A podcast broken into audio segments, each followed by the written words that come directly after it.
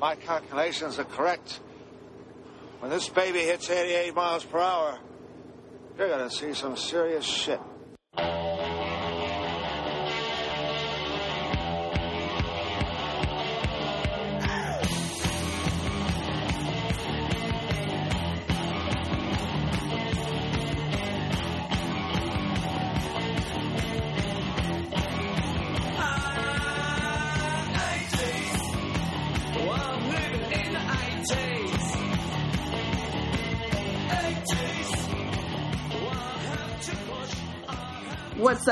Travelers? Welcome to another episode of the 88 Miles Per Hour podcast.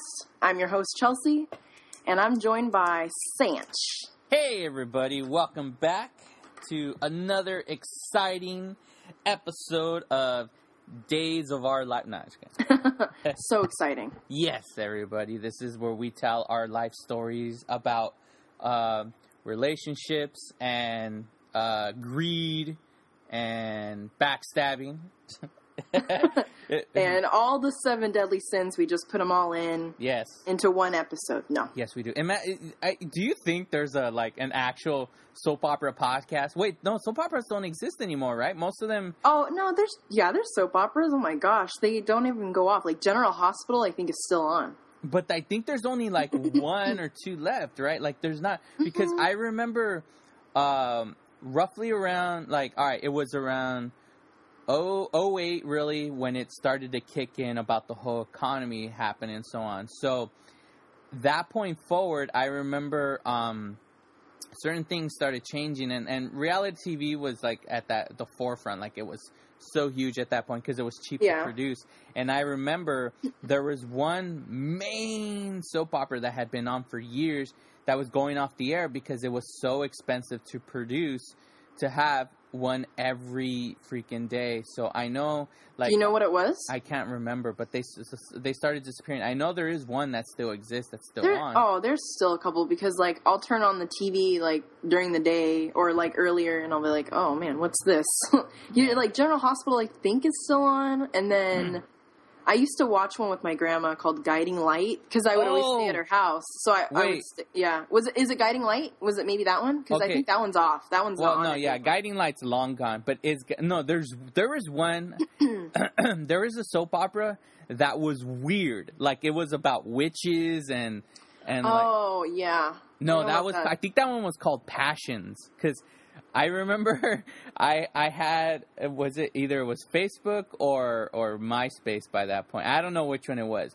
But they were posting clips, and I'm like, "What the hell is that?" Because I knew an old ex girlfriend, um, like she would watch that, and she would Oh post clips. And there was one where, because I remember when the big old tsunami that happened, the Indian tsunami. Mm-hmm. Well, I guess that episode, like a year later or months later or whatever, did an episode where the town was hit with the tsunami, Oh no. and and the grandma, like there's like the main grandma witch on the show. She Okay. surfs the tsunami.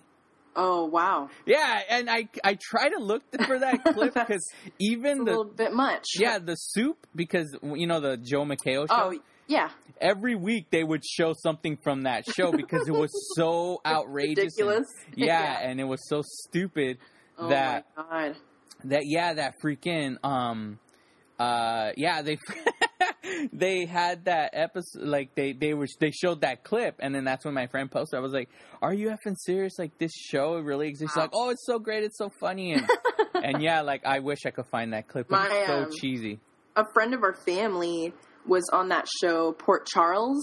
Again, and I'm pretty sure that's not on anymore, but she was on that for a while and we I remember seeing billboards of with her on it yeah like in LA back in probably like the 90s and I was like, "Wow, that's so cool." I loved that.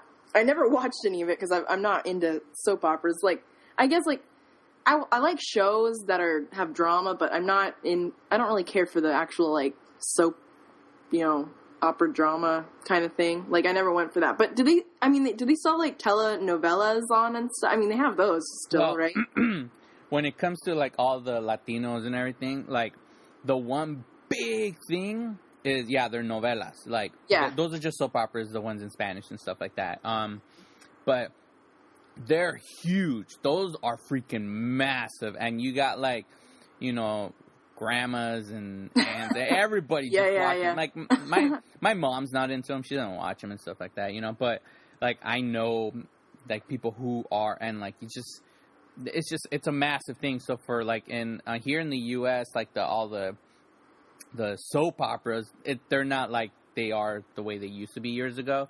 hmm But with uh, novelas, like the Spanish, you know, freaking all the channels, yeah, they're still Yeah. massive. They're still They're Huge. really big over there. yeah, and the thing is with novelas compared to soap operas, where with soap operas, they they're they're just on the show. Mhm. If it's a hit, it just keeps going and going and going and going. Where Yeah. with novelas, they have a time frame. Yeah. They have a beginning and an end, and it could go up to like you know three, four Hmm. seasons, whatever their goal. But they they do have a beginning and an end.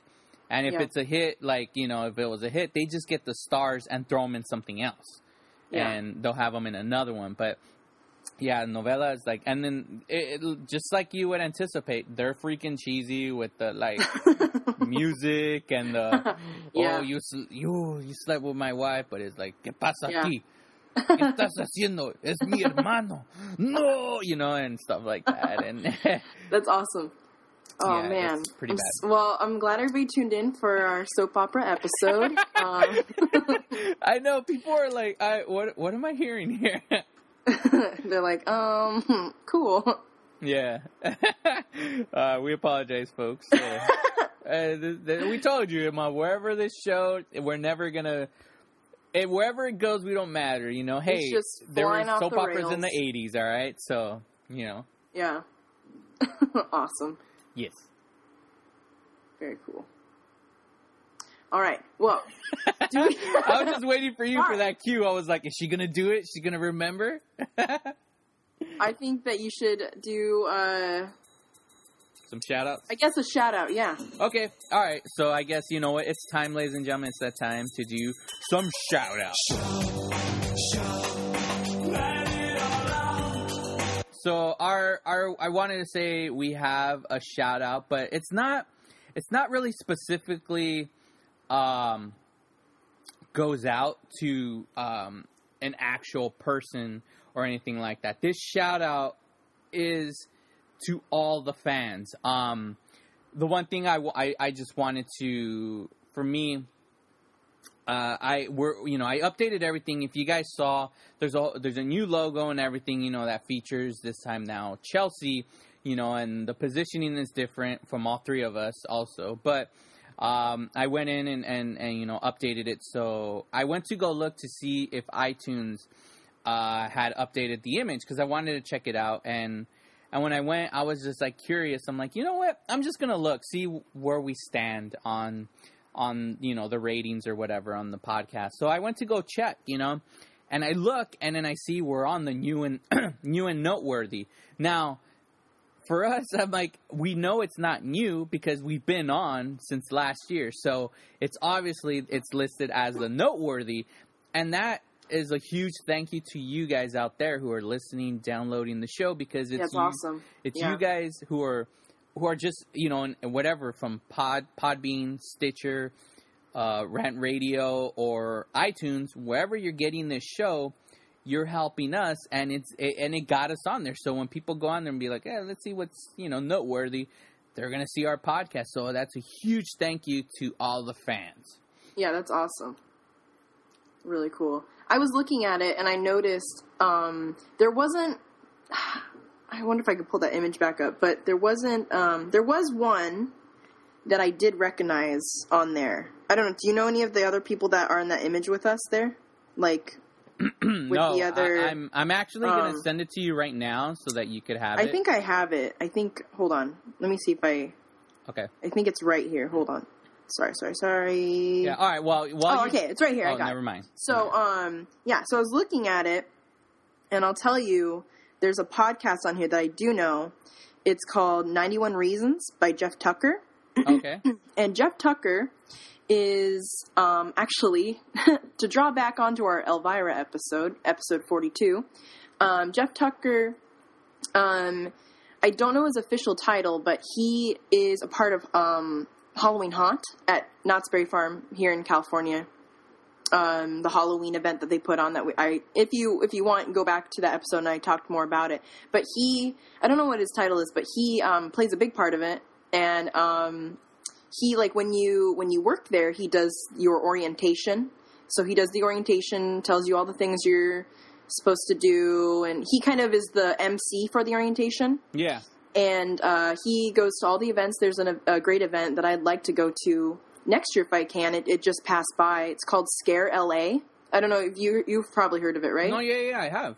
Yeah, Scare LA. So it was kind of it's put on by all the um like uh, Universal has panels there, Knott's has panels. This is for all the um horror event kind of things. Yeah, they. That's where they. That's I keep up to date with that because that's Yeah. where they Universal announced the mazes. Right, yeah, totally. Um, and uh, I I've never been. I've always wanted to go, but it's great because at that convention they also have um, like other smaller um, people who run mazes in this area. There's um one called um what's it called? Uh, there's there's one in Tustin I think called like the Seventeenth Door. And there was one that moves around a little bit. Oh, called the Empty Grave anyway, but they'll do stuff there too to kind of so the little people will promote themselves. But anyway, um, he was there too, and anyway, so he has a podcast, and I've actually never really listened to it, Mm-hmm. but I know that um, I know that obviously he's a big fan of Back to the Future, and I don't know if it's involving a lot of '80s stuff, but. um, but he's I I mean that's pretty cool. Yeah, I was like, oh, I totally recognize his name, and I know he has like a book. He's written a book, and I'm promoting him basically at this point now. But he's, written, he's written a book, and um, I guess you know what? Heck, I'll give him a shout out. Shout out to Jeff Tucker's uh, 91 Reasons. Uh, I don't know what it's like, but you can take a listen to it. Um, So you're promoting a podcast that you to our fans that we don't even Yeah. know if it's good or not. totally. So hey, don't. I mean, I'll recommend it, but don't You should really try to take my you should word try for to it. you should contact the guy since you kind of have knowledge of who he is and Yeah. try to get him on the show. Oh, that'd be cool. And and real quick, I, I gotta point out since you brought it up, you're like, Yeah. oh, I've always wanted to go. Well, maybe we should shoot to try to go next year with the podcast. Like, Oh, Scare LA would be great. yeah, like, uh, um, obviously it's we're gonna have to wait till next year, but you keep an, an eye on it, and the moment For they it pop first pops up, like, because I mean, it, hell, it might be even early in the year. So we could submit for press passes and try to go and, and get Mhm. some coverage for our fans and stuff Yeah. like that, and film and you know have like hey everybody you know 88 here and so on and Yeah, so yeah. forth. Well, for me, I, I'm going to be honest with you guys. For me, now being a host, you're going to get a lot of pop ups of like, oh, random horror movie knowledge, or, or not knowledge, but like just stuff, Halloween stuff. Because I've said in the other podcast stuff, I love Halloween and horror movies. So that's going to probably come into play all the time. Um, so, uh, that's, yeah, I'm definitely going to talk a lot about that. But that's really cool that we, um, that we popped on up on there. That's great. Yeah, so again, it's a huge thank you, fans, because it's like it's you guys. And I just want to point out one of the big things if you could also do, if you go, uh, if you're in iTunes, you know, you're an Apple person, uh, please rate and review our show. You know, uh, go on there on iTunes. It helps us a lot. It, it it just helps us grow. You know, it's it's sadly like the the freaking the market is saturated with podcasts now you know, Yeah. good and bad. And, you know, I there's tons of good, there's tons of bad. But when I first started podcasting, not with this show, but back with Brothers Bear back in 2012, it was really filled with a lot of celebrity, but it wasn't as big as it is now because it's like there's just everybody's like has a podcast now. So Well, the great thing, I mean, everybody has one, but there's a um, there's a wide variety. So, um, if you're looking for a certain kind of, you know, niche, you know, type of podcast, you're looking for, oh, I want this type of thing. You're totally able to get it. You want 80s podcast talking about films, mo- movies, music, pop culture. You've got it. You're right here. You're at the right place. So, um, and you know, but the cool thing is, yeah, if you want to, I remember back in the day, I would look for certain podcasts. I think um, I uh, yeah, I, I wanted to listen to horror podcasts back in the day, so I remember looking for that, and I'm gonna give more shout outs to people, but um, I when I looked for um, podcasts, I came across um, somebody was doing a podcast. They were filming it. They were doing like a they were recording them and then putting them out there, and then they were called um, Transylvania Television, and um, that I guess found out later that's not their main thing. Wasn't iTunes? They had their own web series and everything like that. And I was able to meet the people who created it at um, WonderCon this year. But I just it through just Wait, is that the? yeah the people at WonderCon with the puppets. Oh, that that's what I was gonna. Yeah, that's how I that's how I found them. I found them through iTunes, through looking up horror podcasts, and I guess horror was in the um, title of of whatever they they were putting out. yeah. Um, and that's how I found them, and and I've liked them ever since because they've grown and I've supported them and I've continued to watch them. So I mean, it, you know, you you're googling, you're looking for people, and you're listening to people. Continue to listen to people. You don't know where they're going to go. You're gonna they're going to keep growing or or whatever. You give um, try to give everybody a good chance and a good try. So we do very much um, think that's awesome that you guys are supporting us and and continue to listen to us and the different changes, like me coming to be the host and stuff. So hopefully we're able to give you a lot of good content. I know we've said this in the previous episode, but like with help with fans and everything, you're gonna get better content, and um, we really appreciate it. Yes. So So that's a huge thank you. So there you go, ladies and gentlemen. A huge shout out to all of you. So as Yeah. you're sitting, jogging, driving, sitting, whatever at work, whatever you're doing, pooing, pat, your, pat yourself on the back and be like, "Ah, it's because of me. I, thank you, yay!" You know. So, so there you have it, ladies. go go go buy yourself something. Treat yourself something. Yes, yes. so, so there you have it, ladies and gentlemen. Thank you. All right. Well, like I've said before, I love Halloween. I think that is abundantly clear. Seriously, I think your your anthem, your anthem should be Ministry's. Every day is Halloween. Like, Oh, I- though though it's not about really being having a love for Halloween. That's not the song's about. But yeah. But it that's- should be I- your anthem because It's how I every day is Halloween in your life. For sure. Oh yeah. Um, so I'm jonesing for Halloween to start. I mean, it's um, you know September time, so I'm getting really excited. So literally, I live at Target. Okay, I'm a young woman. I live at Target, and um, I like I go to Target like every week. Shout out to Target, love Target, and um, Yay, Target. and um, I go, yeah, I go probably twice a week. Um, I love it. So I go there all the time, and they have all the um, school supply stuff out for for back to school. And like every time I walk by, I see like that big like cardboard pencil. I'm like, oh, like please, like go away. I need like a pumpkin or a bat up there because like I just want it to be like the hollow there like the other day I went there was like one little gold pumpkin I'm like ooh little gold pumpkin like yes it's getting closer Right. like they're hinting they're putting little hints of Halloween in the store and I'm like oh my gosh like just let it happen so like every I'll update you next time but there still is a giant pencil there's not a bat or Ah, a ghost or a witch or anything. It's still like people going through notebooks and pencils when there should be like skulls and pumpkins and orange lights. Okay, so that needs to happen soon. And like the candy, I'm just really excited. so excited. So anyway, that brings me to. I'm so excited for it. So I decided that I wanted to talk about a movie from my birth year, 1989 Woo! it stars a very you know little known actor he didn't really do much you know he, he doesn't do much anymore um just you know just know one that- of the That's you know, true, huh? He, he doesn't do much he, he just he doesn't you know after this movie he just kind of dropped off the face of the I, I think there is one film. I think he did it with Spielberg again. Like they've been. Col- that's kind of one of his big collaborators in the past, you know, few years. He's been, Yeah. you know, like. But I think he's doing something about like where he's like uh being confused as a communist or something. I don't know. I saw Really? the trailer. Yeah, like it's a it's a new movie that's coming out. But anyways, go on. I'll look at. Anyway. I'm curious.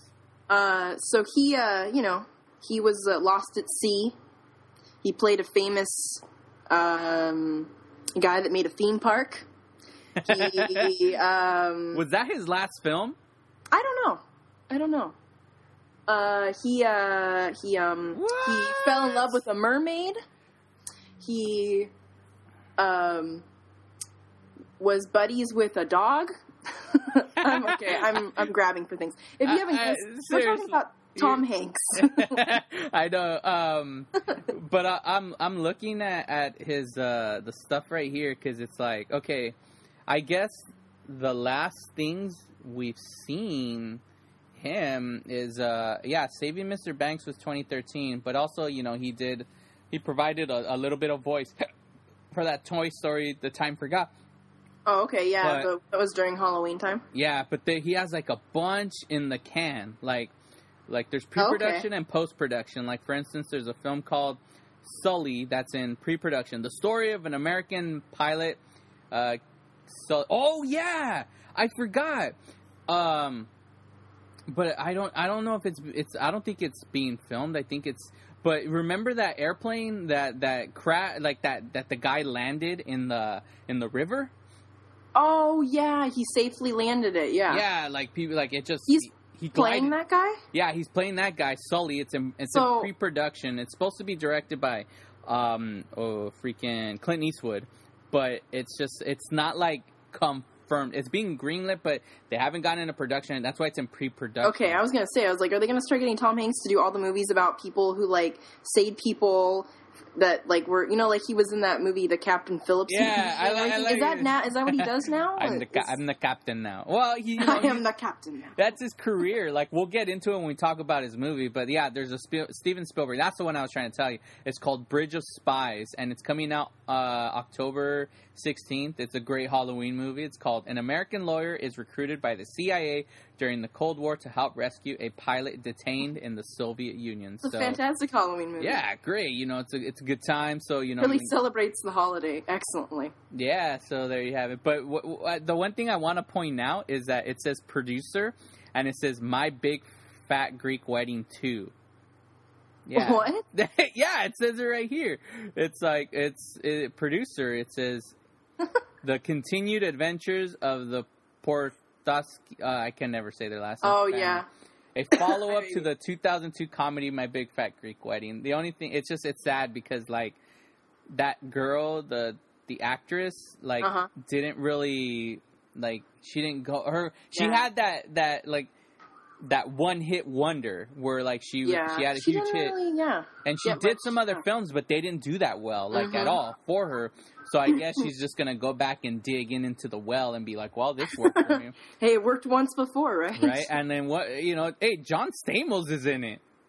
Oh well, he's Greek, so Yeah, because I remember on, on on Full House, very when they went back to wherever he lived, and and that's where Michelle, like the her twin, finally got to appear on the episode. The little Mary Kate and Ashley. uh huh, yeah. There's a twin, and I don't know, but it's uh, why am I talking about? It? Anyways, all right, go back go back to Tom Hanks. It just- Anyway, I got distracted. so I decided, yeah, I want to talk about this movie because it's it's not well what they what I think what they said it was a black comedy, um, dark comedy, and you know we like I like those, and it's so it's I kind of like to watch it around September time because it does have little, you know, elements of I don't know horror. Not really though, I guess. But, why why September and not not I don't just flat know. out October?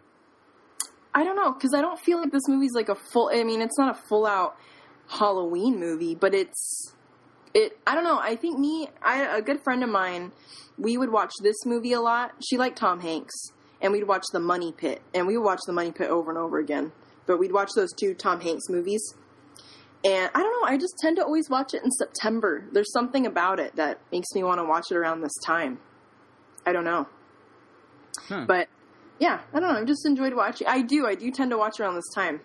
Oh, okay. So, well, yeah. I mean, I, I, I guess it's like, um, you know what? Maybe it's just. It, I mean, of course, but it's a good pre lead up to uh to Halloween because it's not full on horror. It, Mhm. it- you know, it's not like if you're gonna be watching like whatever Nightmare on Elm Street. It just came to mind because it's so in the news right now. But um, So it, it's a good like you know an early like a feel like a little you Sure, like all right yeah. you know I don't Oh, want, you know what? It's kind of like okay. Let's get into this. It's a Joe Dante film, ah hell yeah and Joe Dante is awesome. Yes, Gremlins, all that.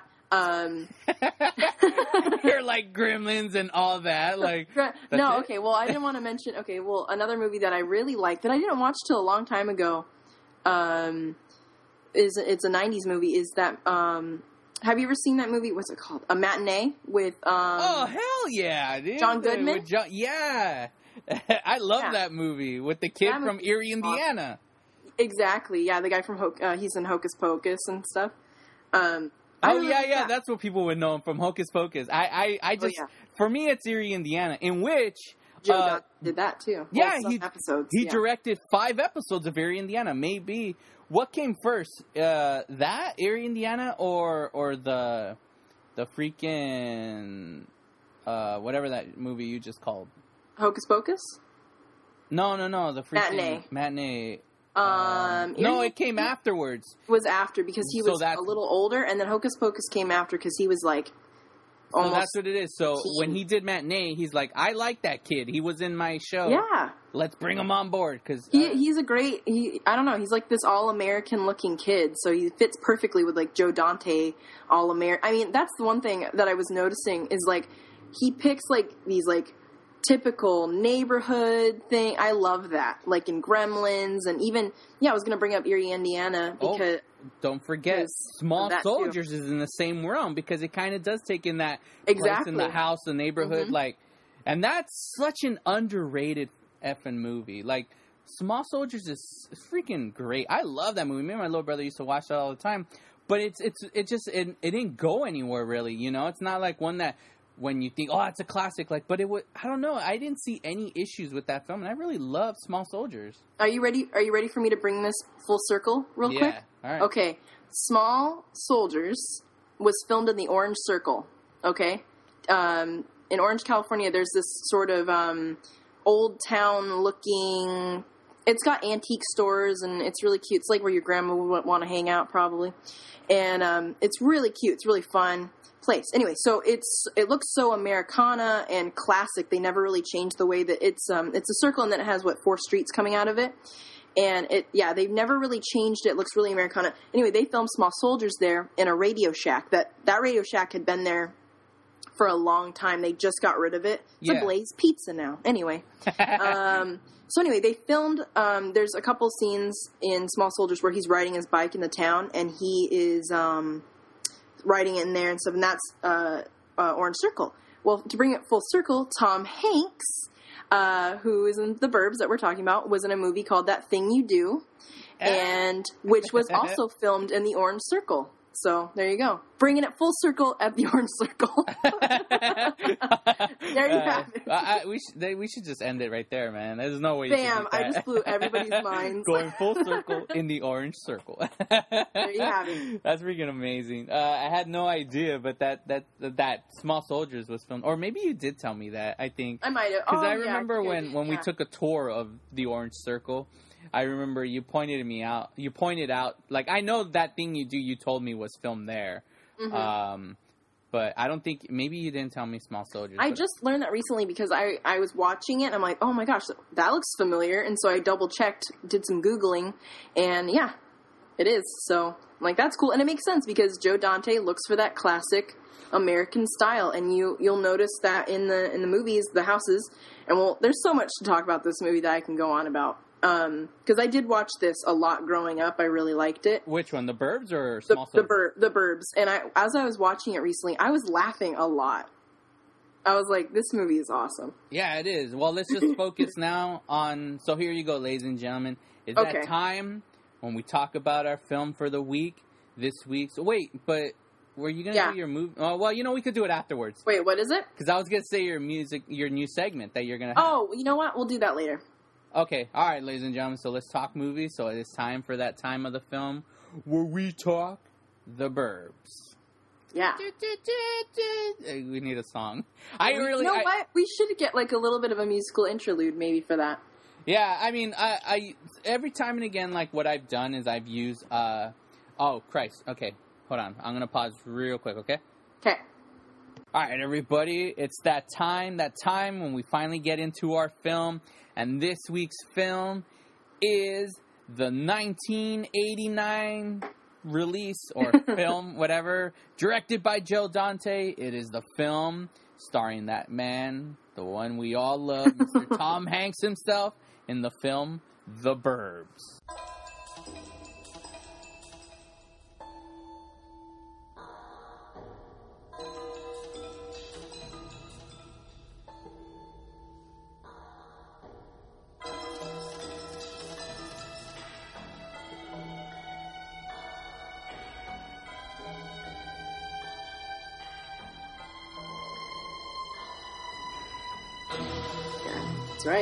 Tom Hanks is like the most. What is it? The most um, well liked celebrity. Yes, like Yeah. he's considered as one of the nicest celebrities, but I think Yeah. he is one of those like, yeah, he's really one of those well liked celebrities. I don't think any. I mean, yeah, he doesn't get any hate, like you know. Mm-mm, no. He has like, if you Google, he has like really fun photos with fans and stuff sometimes. There's Anyway. that one where he's all some kid like pretending to be drunk and yeah, like yeah. ah laughing at him. That's funny. That was awesome. Anyway, so if you haven't seen the movie The Burbs, basically the plot is uh, it's a small, it's supposed to be small town suburban homes, and uh, they get Tom Hanks gets a new neighbor living next to him, but nobody's seen what they look like. Nobody comes in and out of the house. The house is all run down and messed up and everything, and uh, and they they just never see him. Everybody's curious. They're not sure, you know, how many people live there, and uh, and everybody's just kind of snooping around their house to see what's going on. Yeah, But it's but it's funny because it's got a good cast of characters. It's got Tom Hanks in it.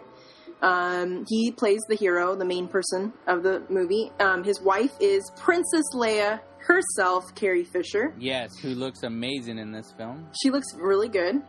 Um, then I think across the way is uh, Bruce Dern, Laura Yes. Dern's dad from Jurassic Park. Who's had a resurgence uh, in his career because of Nebraska? Oh, and that's now right. He's going to be in the new uh, the uh, Quentin Tarantino movie that's coming out. The- Hateful Eight. Yeah, the Hateful Eight. He's going to be in that, so that that's awesome to see. Because I remember when I saw the Nebraska when he was he was nominated for an Oscar, though he didn't win. But when I saw that, I was like, ah, it's from the Burbs. that's what I knew. I've always known He's, him uh, from. He's also in Django Unchained for like a couple, like maybe less than a minute. Yeah, So that's so I'm pretty sure that's probably why Quentin Tarantino was like, oh, be in this movie too. he was probably a fan of the Burbs, you know. he probably was. He was like, oh, right back. you as the grizzled vet, love it. Um, so anyway, he lives across the street with his like hot blonde wife, and then his neighbor um, To the is who just passed away. The actor I can't say right. his last name. Do you know how to say his last name? Oh no, uh, I I know you're It's talking uh, about. Rick. I think it's Rick du- Ducommun. Uh, I don't know if I'm saying it right. His first name is Rick, but I don't know how to say his last name. I think it's like Wait, wait, wait. Uh, are you talking about um, his funny neighbor. his funny neighbor? Yeah, Wait, the other guy. Bruce Dern's funny neighbor? No, no, no. Tom Hanks' funny neighbor who was Oh, like, oh, wait, he just passed away. Yeah, Rick Ducommun. Yeah, Holy monkeys! I didn't know that. I, I might be slaughtering his last name, but um, but yeah, no, he just passed away um, a couple months ago, and um, from the Oh, photos I looked crap. at, he lost some weight and everything. Oh, dude, he died on June in June second. I mean, Yeah. 12th. Yeah, which I was really sad about. yeah. It's Um, Ducommun. Oh, because yeah, He he to me makes the movie. He's the he's the comedy relief, obviously, but he has some great lines in the movie. Um, I just love it.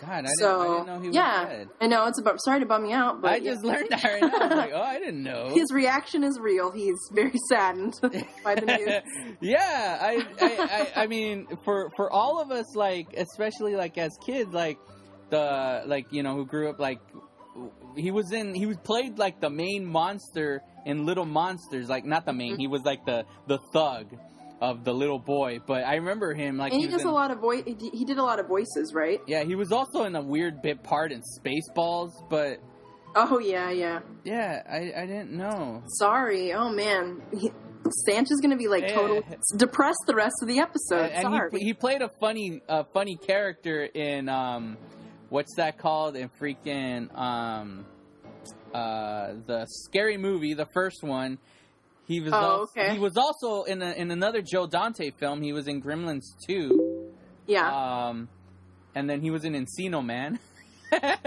wow you know hey I'm like yeah, char- character actor, I guess you could say. yeah, he was a character actor and that that that bums me out And that bringing up Joe Dante, Joe Dante likes to have. um Well, obviously, we talked about the kid from Hocus Pocus in Erie, Indiana, being in his movie and and using him a couple times. But he likes to use a lot of the um the uh, same actors. You'll notice in I think almost every one of his movies, he's got Dick Miller, and he puts uh, Dick Miller. Uh, in this movie is one of the trash men, but uh, Dick Miller in uh, Gremlins is the neighbor, um, and he's in a lot of Joe da- uh, Joe Dante films. Um, then also uh, Robert Picardo plays the other trash guy in the movie. Yeah. and uh, Robert Picardo is in, um, from what I can remember, he's in Matinee. He plays uh, the guy that's in charge, of, or he's like part of the movie theater or something. yeah that, he, that guy at. that guy's a huge character actor I've seen him before. I went to um what was it? I went to Fangoria Weekend of Horrors like That's awesome. 2007 and I walked by and I saw Robert Picardo. At the time, I mostly recognized him from I think he was in Deep Space 9 and he played the hologram. Oh yeah, he Space was. Nine? In, I forgot he was in that. So I mostly knew him from that. I'm like, oh man, Deep Space Nine. I could, I think I'm right. Not Voyager. I could be. I get Voyager and Deep Space Nine um, uh, mixed. But anyway, but I'm like, oh, I knew, I knew him from that. But he, I mean, he's in tons of other stuff. But anyway, he's the trash guy. Yeah, you're right because he was also in Gremlins 2, and he was in Innerspace because Innerspace was also done by Joe Dante. Right. Yeah. So uh, anyway, uh, so back to Rick. Um, he's the neighbor. He's the wacky, funny neighbor who kind of pushes the story along. Um, and then you've got his uh, the other neighbor that they introduce is Walter, the old man who lives at the end of the street. Yeah, we never really get a sense of him except for just Yeah. being a dick. But he's A just, yeah, a cranky old man, basically. yeah with the poodle. Yeah. Oh yeah. Oh, which I I went to look at some trivia about this movie, which I always like to do. That Yeah. poodle is the same one from Silence of the Lambs. It's Precious from Silence of the Lambs, which I thought was awesome because that's like one of my favorite movies. So I'm like, oh, cool. Puts the lotion. Ah, you know, I'm just gonna I'm just gonna get the soundbite and put it right here.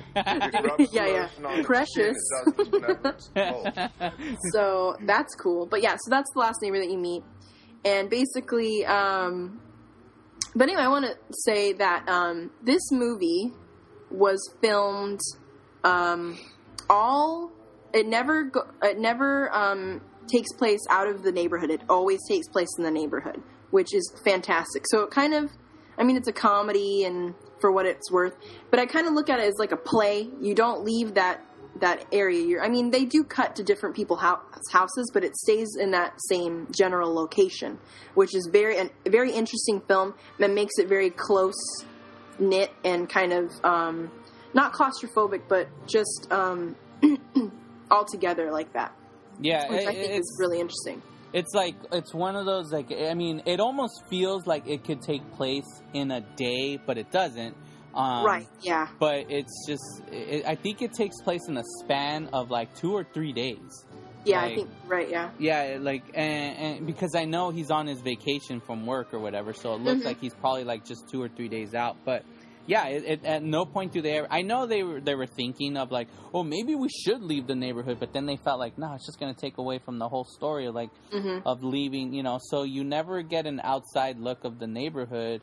It just always stays in there. You know, Right. only when he's on the roof.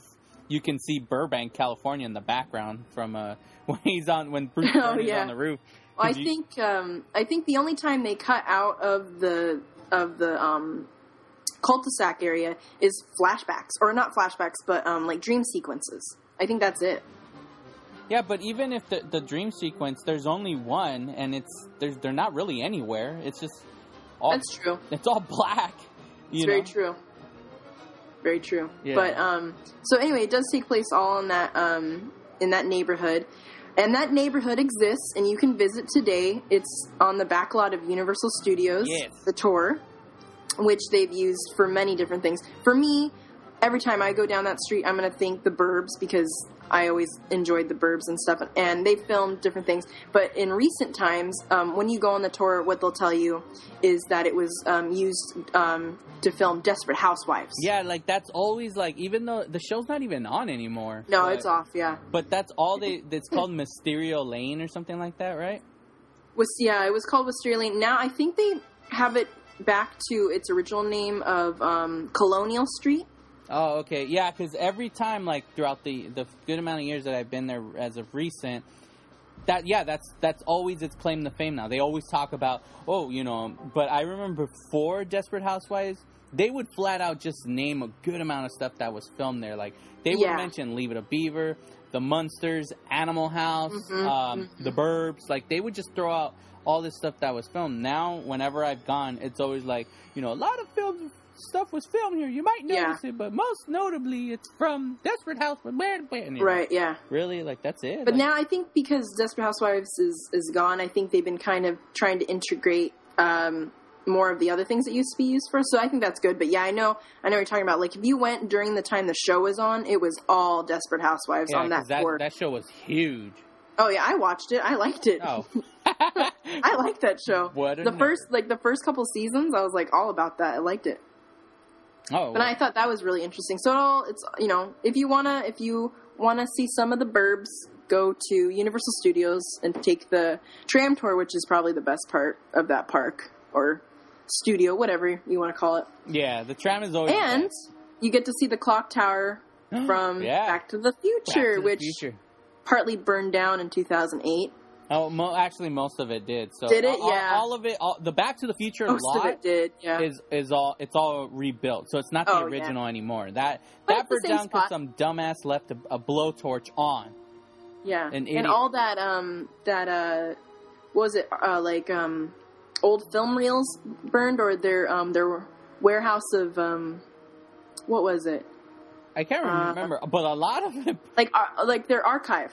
Yeah, like, like, there was a there was a too. bunch of stuff that because I remember watching the news like it was like it, it, it like on the tie like the main like headline it said Universal Studios on fire and everyone was like what Oh, and then I yeah was bummed. I was so because I around that time, like 2007, I had a pass, and me and my friends, we would go all the time. We were obsessed with that tour. We Yeah. loved it, and um, and I was bummed too because part, uh, the King Kong part was burned down too, and I really enjoyed that. So we were just like totally bummed out. And I remember going when it like got better and everything. We're like so excited because they're building everything back up. And of course, like being such a big Back to the Future fan, I was like, yes, the courthouse is back and everything, and that's all back. But yeah, like when I heard that, I was like, no, like that sucks. Like that was such a bummer, man. yeah and that's why like before like when I would go on the tours and every time we'd go through that section I'm always like ah, dude it's Back to the Future. Like dude this is the a film right there. But now when you go through it it's just even though they say oh back to it's like no it wasn't it, it's it's not the same. Like they just rebuilt the right? everything. Yeah. It's not it's not the original clock tower. It's not the it's not think- hill valley square. Like it's not. I think um, what I heard too is before it burned down, they had the original clock tower, but um, when they filmed other things, they would put like another facade over it, so Yeah. they wouldn't change the one that was behind it because they used that area for like. I know it. They used it in Bruce Almighty, and they used it in all these other different films. But I remember them saying that they would just put like another facade over that facade to Yeah. keep that original. I could be wrong, but that's what I heard. Yeah, I mean, it, I, I don't know. It just it just sucks because when you go through there, you're just like, yeah, you're looking, you're not looking at the same thing anymore, you know. So, So anyway, back to the movie. Um, because yeah, I know I could talk about Universal Studios a lot. Really like that place. we should just Um, do a Universal episode because it's. We like, should. you know, I, I could bring up a lot of like the '80s stuff that I remember from Universal. From from there, yeah. And I never went in the '80s, obviously, but I went a lot. Like I, you know what? I'll tell you what. The first time I ever went, I hated it because I was little really? and they didn't have any rides, and I was so used to Disneyland. I was like, this sucks. Oh. and I remember hating my grandparents ta ta took me, but I was little. I think the only thing I really liked was the Beetlejuice show, which I always loved Beetlejuice. Oh so my gosh, you like that stupid show? The yeah, the, the I was a kid. I was a rock kid. review, the cheap songs. Like I get that music is like, you know, I I mean, still, it's awful now. Well, it's not there anymore, but it was just so like because they would do like renditions of like popular like it seemed like Motown hits or something. I don't know, but the, yeah. the music was just it was it was them singing it because you I mean the way the show started we're like you know like it's showtime and this and that he comes Yeah. out and he pulls a lever and all these monsters come out all scary looking you're like like all right what's gonna happen now like dude this is gonna be bad and then after he like sucks them in to some uh, like portal thing or something he like wait hold I on don't even know. they then they start going back like they as if they're being because I we had this on VHS and I remember my little brother used to love watching. Did you this. record it or Yeah, what? my, every it? time we would go to Universal, my dad would take the camcorder and he'd film everything, Mhm. all the shows, everything, and we'd film it. So I remember we had the Beetlejuice thing, and my little brother would watch it all the time, and um, and that was the thing. Like you see the the monsters come out and they're like, you know, and, and then he like sucks them back in to like some weird machine, and they go back, and then after that. They come out and bah, you know, little explosions or whatever Yeah. and they're all dressed all stupid like They've 80s changed like over the years. yeah like all like rockered out or pop-ish like Mhm. madonna whatever and they're like and then they just start singing songs like the whole show is just music and you're like really like what the hell and i have a buddy who used to work that show he worked as an usher and Mhm. he, he knows the music by memory like oh god. you ask him and he'll sing the That's awful. he knows he knows even the dialogue in between the songs. Like he knows everything. It's so cheap. It was, But yeah, that was like the only thing I liked when I went there. God, you, well, you didn't like the American Tail show or what?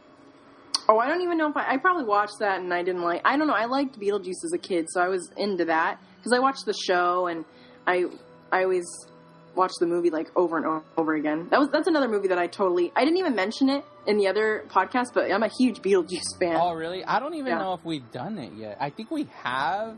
If there's a previous episode where when you know me and Renata recorded it, Mhm. I don't even remember. But I mean, I, I got to do it again. Oh yeah, heck yeah.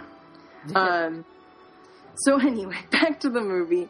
Uh, um, so anyway, I think I m- mostly told the plot of it and everybody who's in it and stuff. But um, the the character um, of like the funny neighbor kind of pushes Tom Hanks's character to kind of get super paranoid about the people living next to him. So like everybody's all like um like curious about them and stuff and like heard creepy stories and everything and tom hanks lives right next to him so he's like kind of like always staring at the house and wondering about it but his friend the, the funny friend um Yeah, the his funny name fat is guy, uh you know. his name is ray i think Yeah, it's Ray. because there's a couple lines that aren't that funny, I guess, but they're funny to me.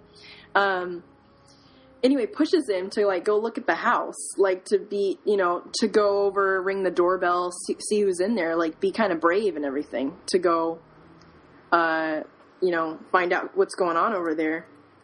And you know, every time they like try to go see what's going on, like th- bad things happen to them, like the bees chase after them, and and all this like bad stuff. You yeah, know, well, all right, real quick. You say the bees came out when they when they first went. They went to knock because yeah, that was the thing. Like it was the night before. Um, it was raining and there was loud loud noise. That's how the movie starts. right? like, yeah, they they hear like loud noises coming from like their The basement. the basement yeah. From the from the neighbor's house. Yeah, and and then um, at that point, um, what you would call it, um, Tom Hanks walks over, and and he's like, "Oh, I heard that," and then that's when Ray comes out, and then they like dare each other to go. The whole neighborhood is watching them, so they feel like they're forced. Bees come out when they go knocking because the number six flips over, and the nine flips to six. And it Six- becomes six six, yeah. Yeah. So when bees come out and attack them, and then you see like somebody looking out the window. The thing is, uh, like freaking the a few days later, everybody goes and revisits, but the bees are gone. Like, did they just leave on their own? Like, yeah, do bees yeah, do they that? probably left. Yeah, they probably do. Yeah, yeah, because as soon as like they know that their like place has been compromised, like they they know it's not safe, so they'll go like to a different place. Really? Yeah, Because it seemed like when the hole opened, I would figure like, oh, there's probably a hive in there, and that's why the bees were there, or maybe it was a trap. No, I, think their house is just like really shitty, and like they weren't taking care of it. Mm. Because like remember they walked and then their their foot goes into the into their um, porch and everything. Yeah, that joke happens twice though. All right, um, there's a weird cut there, ladies and gentlemen. Sorry, uh, my card said uh, card full. I was like, oh crap, I forgot to delete stuff. But anyways, uh, but I mean, my my point what I was bringing up about the bees, I don't know. I don't even know why, why I went with that. It was just kind of dumb. Like, I started realizing mid conversation, I'm like, yeah, bees will do that. Like, I mean, even if they have the hive, like, I mean, based on like sometimes they'll take off, or if they're just like trying to find somewhere, they'll stay there for a moment and then they'll just take off. Like, they'll leave because it Yeah. happened at one of my friends' houses. Like a, a whole massive swarm of like bees that could develop almost like a nest or whatever. And at my friend's house, like right in his like where his front door was, they were there for like maybe forty five minutes or so, and then at one point they all just took off. And he told me Yeah. it was loud. It was like Oh god, that's scary. Yeah, and they left. It looked like a giant black cloud. It- he said it looked weird, like when they took off. But um, It's like my girl.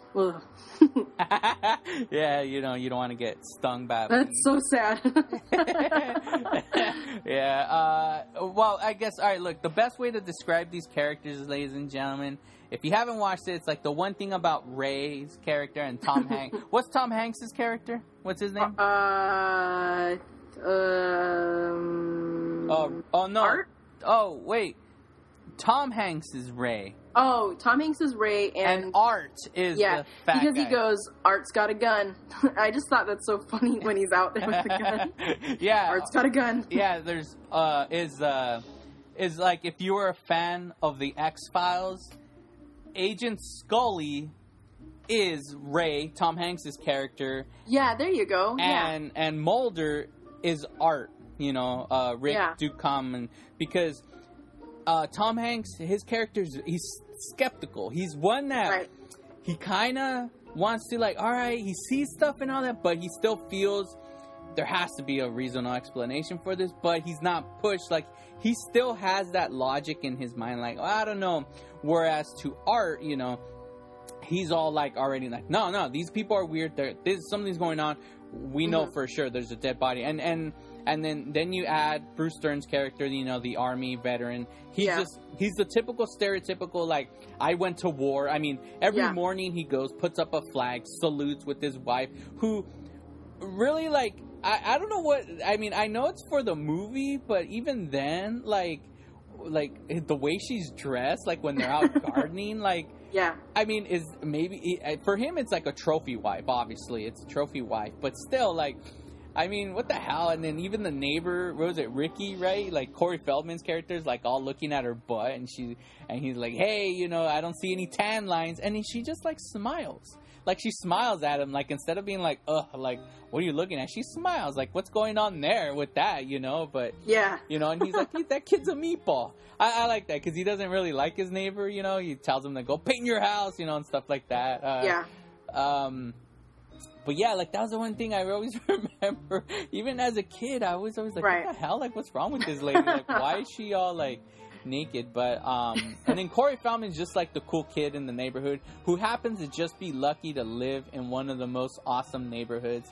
And it, just to think about it, when you're a kid, Yeah, he gets a kick out of living there. Like he loves that there's like drama going on and like funny stuff happening and he's telling, you know, to his friends or his girlfriend like, "All right, he's kind of setting up the character. He's like, "Okay, this is this Oh, is yeah. Ray. He's the he's the skeptical and this is Buddy who pushes him to do this stuff and and the, the, my neighbor over here, he, you know, is uh, army, you know, kind of basically what you're doing. You're setting up the story. He's Yeah. kind of doing that a little bit. Holy crap! Uh, I, I totally forgot about that. You're right Yeah. because he has it's like a date or something, right? Because she's like, "Why couldn't we just go to the movies?" Yeah, and he like, said this is kidding better. Yeah, and I forget he put he put, brings out his little like lawn chairs, those those chairs that they, they you know I love those chairs. They don't exist anymore. You can't find them. They're all. Yeah. But I remember, ha- you know, everyone had those chairs. But um, he puts them out in the front, and he sits there with this girl, and they watch like the show. Like I mean, like yeah, it's like a show basically. They're like Yeah, you totally. know because that's what happens when when everything is gonna go down like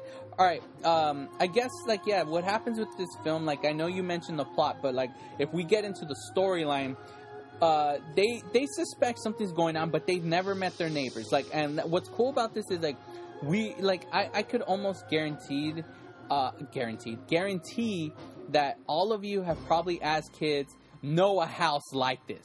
You've all have no. I I I there was a few I remember growing up. There was houses where you just knew like I, we never see those people come out. Like, where are they from? And you know, they could work graveyard shifts, and we don't know. As kids, we don't know what a graveyard shift even is. So, Right. So it's like you never see anybody, or maybe their house they don't really take care of the house. Like, like I, I and it's just like it's what's cool. So when you're a kid, like I mean, if you watch this when you're young, or even as an adult, you could relate because you always have those weird neighbors. In which that's where the idea for this film came from. Was the writer was like I knew of uh, had someone like this in the neighborhood, someone that they they you never really saw them at all, and they never kept up with their yard. It was always a, a trashy. So Right. So it's cool. So you could kind of have that feeling like, oh, you could relate. Like, yeah, I mean, it's like, like, who are these people? So, so throughout the film, they're trying to figure it out. Uh, they have a, a neighbor who, who ends up going missing because one morning, they, they, um, they freaking, they see a wig, right? No, actually, it's after when they. All right, okay. Uh, I want to bring up this part because I'm gonna rant about it. Is is the fact of when is it that one? Yeah, it's that night when they're watching the. um, Is it? Yeah, they're watching the freaking um the Corey Feldman. It's that night, right? They go out there, and then that's when the, the is that when he delivers the trash? I think so. Yeah, yeah, yeah, yeah, yeah. That's when he delivers the trash because that's when Corey Feldman's out there. He's like watching. He explains all of them, and then that's when Hans, the garage door opens. They're like, "Oh, what the hell?" And then they all hide. The garage door opens, and he he comes out. He takes out this big bag, puts it in the trash, and beats the hell out of it to fit it into the trash can. Gets back in the car and drives out. Then it starts to rain. It starts raining. Corey Feldman, I think, says like rain delay or something like that. And at that point, they want to go look at it, and and I don't know who says it. Like, let's go. But he's like, he's like, yeah, it's like it really at like eleven at night. Like, wouldn't it be suspicious? Like, he's like, all right, well, that trash is going over. We'll see it at first first light.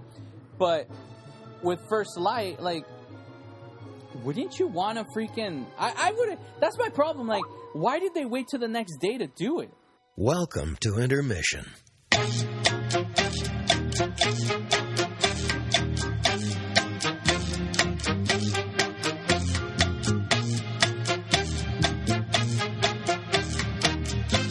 Yeah, intermission.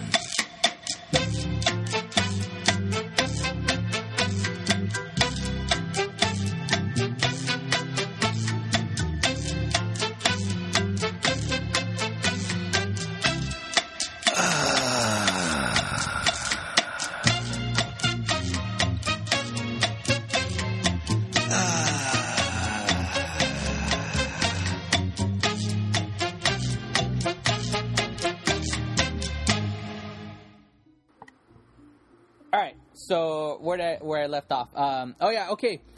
Again, why didn't they? Why the hell did they leave it? Okay, if there was a dead Oh body. yeah, if there was a body, why would they even like leave it there for people to go investigate? yeah. Is that what you're saying? Yeah. Well, no, no, no, no, no. Not not on their behalf because.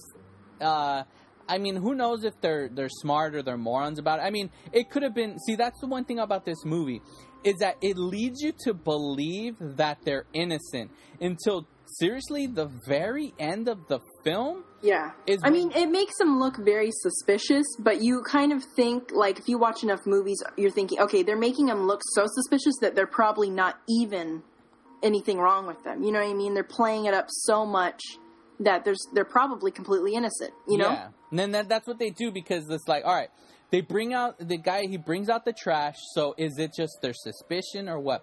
But the the the, the first part is like, all right, why would they do that? Because it's like, all right, maybe yeah. Like, but I'm thinking like, okay, what if they did drop it on? They didn't think anybody was watching because even Hans looks around and then gets back in the car and drives off.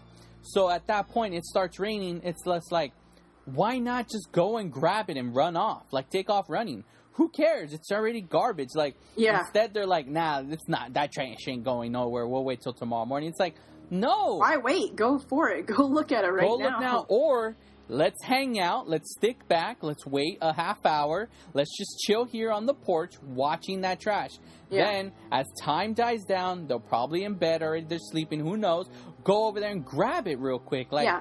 like that's the part that bothered me because right then and there, it could have I mean, if it was a dead body, they would have instantly called the cops on them. you know? Exactly. Or just run because it's a garbage bag. Run up and rip it open, look in, nothing, run away.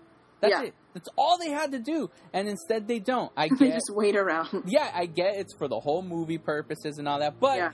logistically speaking, if that were me, that were you, and that were Max, you know, uh, you could be the Bruce Dern character if you want.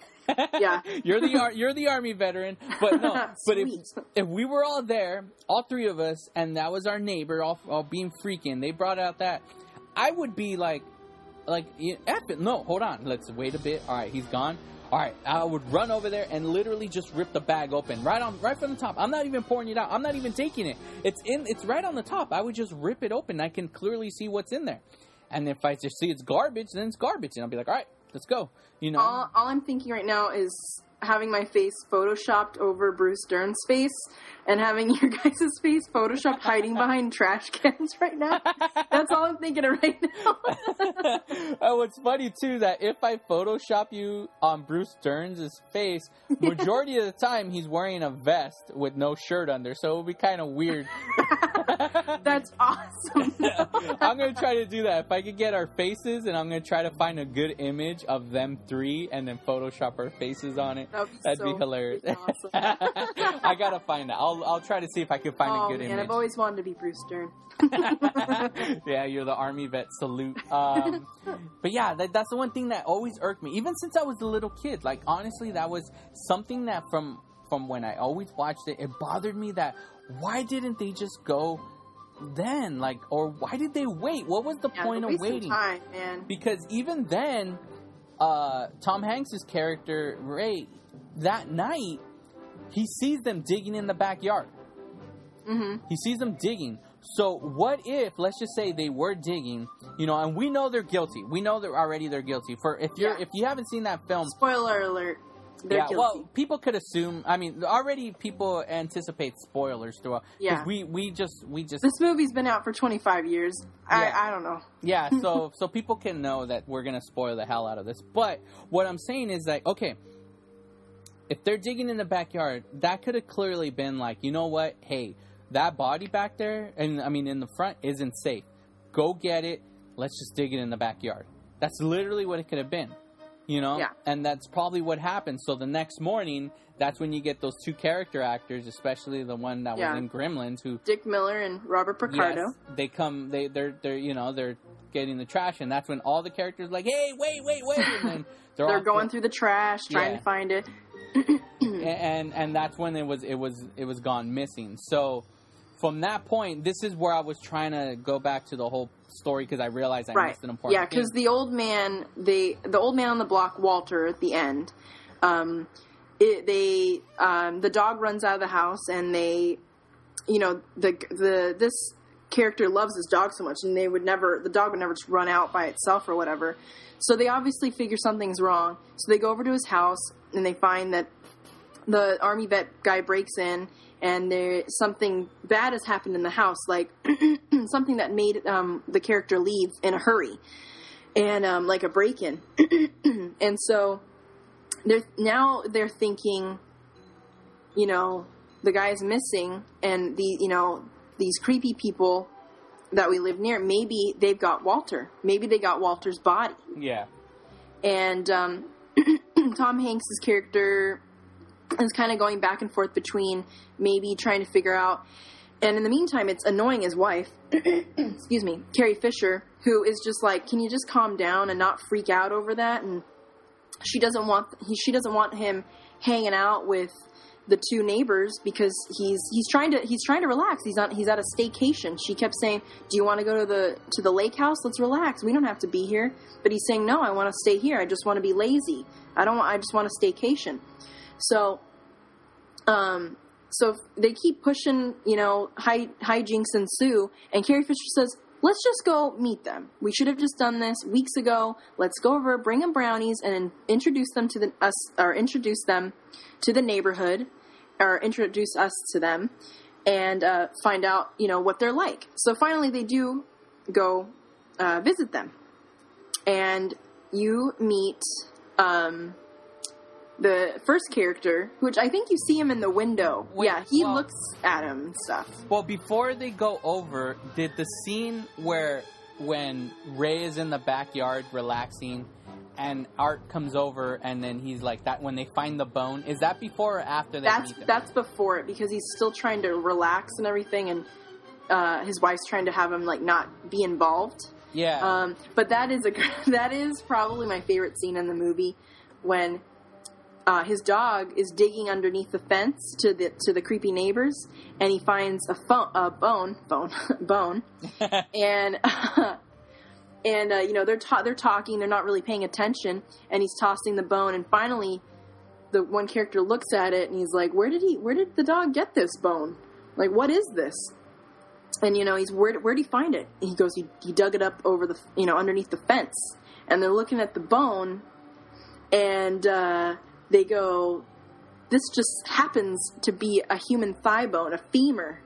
And he goes, "This is Ray, or this is Oh. Walter. this, this is Walter." And then they go, "Ah!" Like kind of like a Pee Wee Pee Wee's Playhouse, you know, close up scream, basically, yeah, like it's zooming in and out. We're like, it's ah. so cheesy. And like, I- ah, stop, that, that, like yeah, that. that's the only because that that right there is Joe Dante style. Like he, Yes. he, he tends to do, you know, he has that style of film, and that's why it's it's hilarious. Like I like I know it, I like that scene because it's funny because it's like there's like he's like with this bone it's like it's Walter's bone and yeah they both start screaming like ah it's zooming in and out it stops zooming Art stops screaming and he and then he has to stop Tom Hanks from screaming but if you watch that scene it just looks funny because Tom Hanks is like ah just shaking his head all stupid and then he stops I'm like what what okay I um I found this this um somebody drew both of them doing that scream. I don't know if you've seen it. I'll post it on our Instagram um at some time between now and when the, the episode comes out. But Okay. it's funny. It's like a little cartoon of them screaming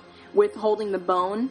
It's really awesome. funny. I'll post it on the Facebook too. so you guys can see. But it's really funny. It's like the funny. I don't know. I love that part in the movie. That's like the one part that always sticks out too. yeah and then he ha- he has a, a huge issue with beer cans oh yeah, because the first time um well he gets mad at him because he leaves a note at the neighbor's house walter saying hey i have your dog you know so you know because he wanted he's like all right i'm not going to leave the dog by itself so I'll, I'll have his dog i'll take care of him and then that's when uh the two friends they try to they we have an idea and the wife is like i don't know why the hell she's con- like being like controlling him like it's literally Bruce Dern says it like he's like he's like want to take your balls out of her purse because it's like yeah. they're like, "Hey, want to come out?" It's like a, it's actually a scene to be a, a joke where they're like little kids. They're like, "Hey, can he come out and play?" And the mom's like, "No, he can't."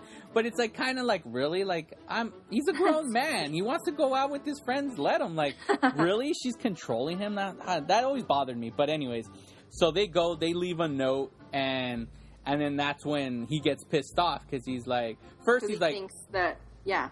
He's like That is something. sleeping. I think he's he's like I'm not just trying to nap. You know his his traditional like Tom Hanks. Traditional like, Tom Hanks freak out. yeah, yeah, you know, well, old because he doesn't really do that anymore. But he, Yeah. that you know, and then that's when he gets the beer cans, like ah, he crushes them and throws them, and then later on when they're running, he he his wife hits him with the screen door in his nose, and he does it again. He grabs the can, and, goes, The beer cans. and he just like throws them, and then she's like, Is he, "All right, okay, does that you feel better now?" And he just like shakes his head, like you know, like yeah, Yeah. like, and that that's really Tom Hanks's mannerism from his comedies that he used to do. He That's did he stuff do, like yeah. that. He like has his- great physical comedy, actually. Tom Hanks is very good physical for comedy.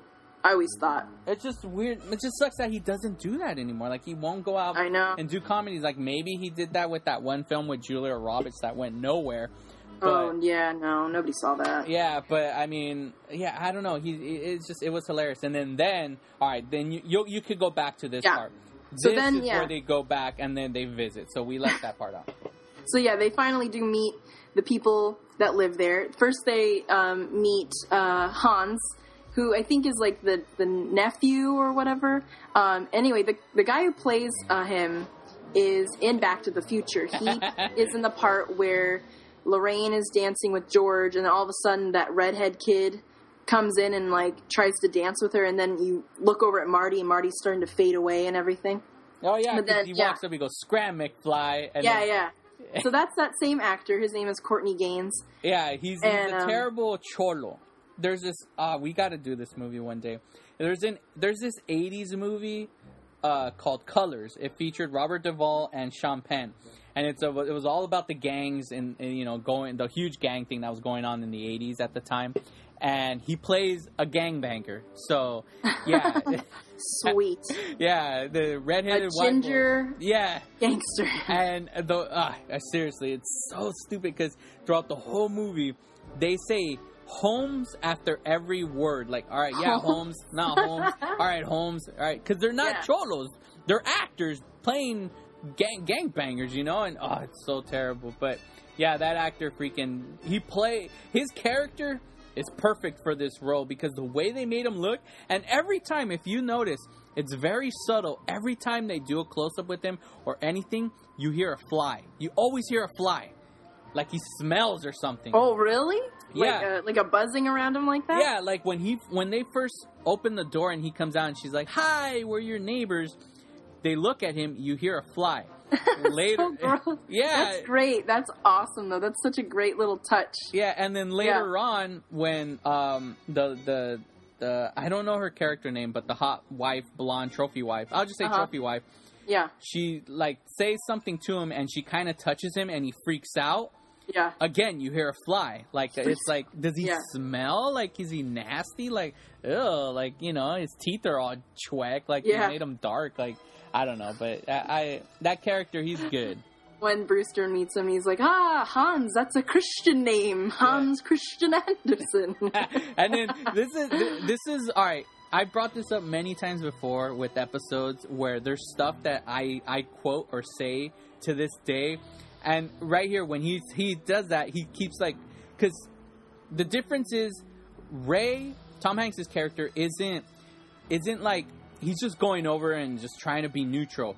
Where Bruce Dern is right away insinuating they they're they're guilty, you know. So when he's going up to him, he's kind of pressing him, and he crashes into the uh, uh, a cat like a, a dr- a drawer, a dresser drawer or something, and a frame falls over, and then he picks it up, and he's like, "Oh, pretty girl here." He's like, "Girlfriend," and he goes, "It came with the frame." He's like, "Oh, it came with the frame." That line, I still to this day at work, I've said it. Whenever I'm bringing out frames or something or whatever, I'll say Yeah. that stupid line. Like to this day, I've always said it came with the frame. Like I don't know why it makes no reference, but if there's a picture in it or whatever, like you know, you guys, you know that you you'd have to do photography at work. You take Uh-huh. pictures, and th- sometimes you guys put pictures in the frames of us and all this and that. And I always look at it and I'll be like, and whoever's there, sometimes I'll be like, it came with the frame. Like, and for no reason, it's no one gets it, but it's it's just one of those lines I've always said. I like, oh, it came with the frame. You know, it's just, it, it, I don't know, it's so stupid, but I I say that line and watching this, I'm like, God, why the hell do I say that? It's not funny. It doesn't make any goddamn sense. I just like saying it. It's so weird, Yeah. but maybe it's my tribute to the movie. Another part I like is when Bruce Dern is kind of looking at the wallpaper and he starts to kind of peel it, and then he peels like a big chunk off of it. yeah. It's Hilarious. and then But um, I heard that I heard that a lot of the comedy in it was Im- um, improvised. Yeah, it was, and that what what you just said was an improvised uh, scene. He Yeah. just, he it wasn't even required. He just did it just to do. I don't know what else was improvised, but that one it has been written that it said he did improvise that. What was the scene? It was in that scene when they're all together because I because goddamn, his face the who's the uncle? What's the actual uncle's like? Not his actor name, but his character name, the uncle. Uh, Reuben. Yeah, is it Uncle Reuben? It's Reuben, and then the and the brother that's the doctor. Yeah, the doctor. My Yeah. brother, the doctor. You know, he's like so proud that he's a doctor. Yeah. He's like, and everybody, this is my brother, the doctor. And he kind of has a grin, but his face is just always like serious, like pissed off. He looks like a freaking bulldog. Because the first time when they come in, he right away walks up to to Tom Hanks and tells he's like, you're the one that lives next door. and just like his face, like, "Brr." You do that pretty good. and then my my favorite line from from that character, like I just love it because I can't remember what they say. Uh, I, I know Bruce Dern says it. I can't remember right now. I can't remember, but he asks him, and he just turns and goes, "No." That's it. He just goes, "No." And he doesn't respond, no, nothing. He, that's all he says is no. But he's always staring at Tom Hanks the whole goddamn time in that scene. It's so uncomfortable for Tom Hanks. It's hilarious. And he's eating, they offer them um, Oh. sardines and God. pretzels, and Tom Hanks takes a sardine and puts on the pretzel Is that real? to be nice. Was that a real it. sardine? I have no idea, but that, that, um, that like noise that he makes after he eats it, where you, Uh. it sounds like he's like choking and has like allergic reaction. It cracks me up every time he's just sitting there. It's quiet and he's just like, Yeah. I think Yeah. that cracks me up so much. And then he gets the paper, the newspaper, and goes. Like, sorry, and then yeah, I think he says the dust in the air. But I didn't know. See, this is this is what I love. When you're a kid, you watch something, and then you catch things as an adult because you understand it more. As a kid, I didn't I didn't get that he did that because of of what Bruce Dern asked. You know, hmm he asked a question that revolved around like the whole like you know just suspecting them of being crazy murderers where's walter's body and stuff like that. So he did that as a distraction to be like dude like let's not go there. Like and i didn't know that. As a kid i thought sardines were spicy and that's why he did that Oh, like he would just like the spice because it's like because one thing I, I I I looked it up you know I thought IMDb might have you know trivia and it said oh yeah Tom Hanks really ate a sardine on a pretzel but there's nothing that says it. And I always wondered like was that a real sardine? Like or what did they just make it with something else that tasted good? And but like like why the hell was his wife too what a bitch like I mean she made him. She made him eat it. she didn't do it though she's She like she didn't. She said no thanks, and then she looked at him and said, "Yeah, we kind of have to do it." Yeah, like why? Why did you do it? I would have looked at her like, "Nah, you do too." Like that made me. That always made me mad that she's like, "No," but then looks at him and does the little like look at him like, "Yeah, you better do it." And Yeah. he has to eat it. And then again, there's Hans looking at him, just staring at him, Just staring at him. just mad as a like a bulldog, just looking at him. And and then that's when like they they they bang the the floor and they hear doon doon. He's like, "Oh, is that another?" He's like, "Oh, is that uh, someone in the captive in the?" He's like, I think that's when Hans says, "Who knows?"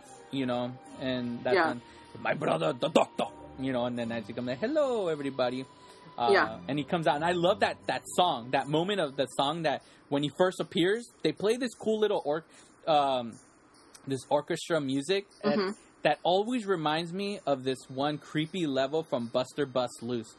it's a Super Nintendo game. okay. But there's this one level where it's like a haunted mansion that you go to, and the music that's played in that game always reminded me of that scene. But I love, I love the music that's played like throughout the the movie. Um, yeah, it's great. Yeah, it, it's- it's cool. And then every time Bur- Bruce Dern's character, you always hear the music of Pat of Patton. hmm The- Yeah, movie Patton.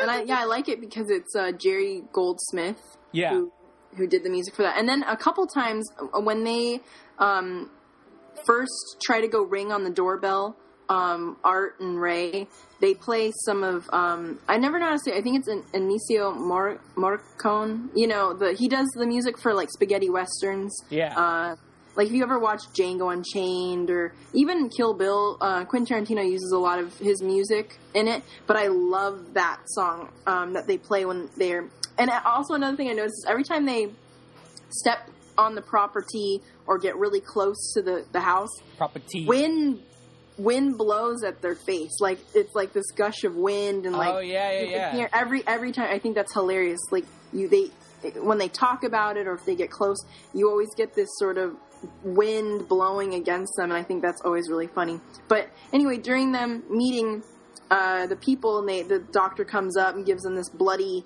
bloody handshake because he's been working on a corpse downstairs or whatever. You know, you don't ever know what he's really doing. Yeah, he Um, says he was painting.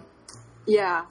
But it, you know, it's all bloody and stuff. In the meantime, Art was not invited because Art was way too suspicious. He's been trying to kind of snoop around their house, and he gets into the backyard and um, sets off their, their dog, which is like a Great Dane, which. the one character is like, "You have a horse in your basement." Yeah. which I always thought was hilarious. And then the dog runs away, and all this crazy stuff happens, which I think is really interesting because all this crazy stuff happens, and they're all standing there.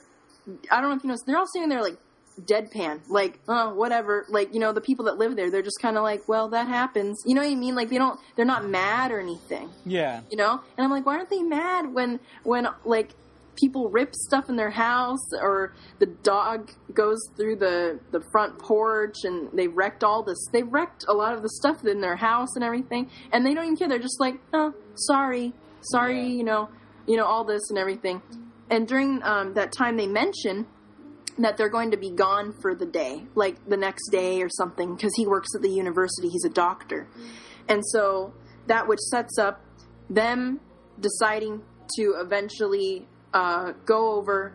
Well, the reason why they decide to go over is they find the man, the old man at the end of the house that they think the neighbors killed. They find the toupee in their home. Oh, so they're yeah, thinking, yeah. they're thinking. He, uh, Tom Hanks' character goes, "Well, now I definitely have evidence. Now we have to go over. They're going to be gone for the day. Me and um, you know the army guy and Art and Ray decide that they're going to do this. Yeah, and it's crazy because like, see the the reason why that that that, I love this scene. I really like this scene right here because after the whole thing when Art they've realized he's like the the doctor goes there. He's like another neighbor. A fat one, you know, and then Yeah. that's when he falls in this and that. At that point, he's like, "Well, it's been lovely." They all leave, and then Tom Hanks this time now he feels more like confident because the first time when he first walks in, He's freaking out. yeah, he looks down. Like he doesn't even uh, acknowledge Hans. Like he looks down and guys kind of goes around him and he's just being weird. But at that moment, you see like he has more of like like uh, a confidence to him. He's like, "Well, it's been good." He shakes their hand, but he's more like confident about something. So you're like, "Huh, what happened?" And then you learn because that's when they're next door. Like they're all arguing, all the women, all that. See, there's nothing. And then that's when he's like, "I think they're fine, this and that." He's like, "Let me talk to the boys." He pulls them aside, and then that's when he has that twinkle in his eye, like, "I know mm-hmm. something more."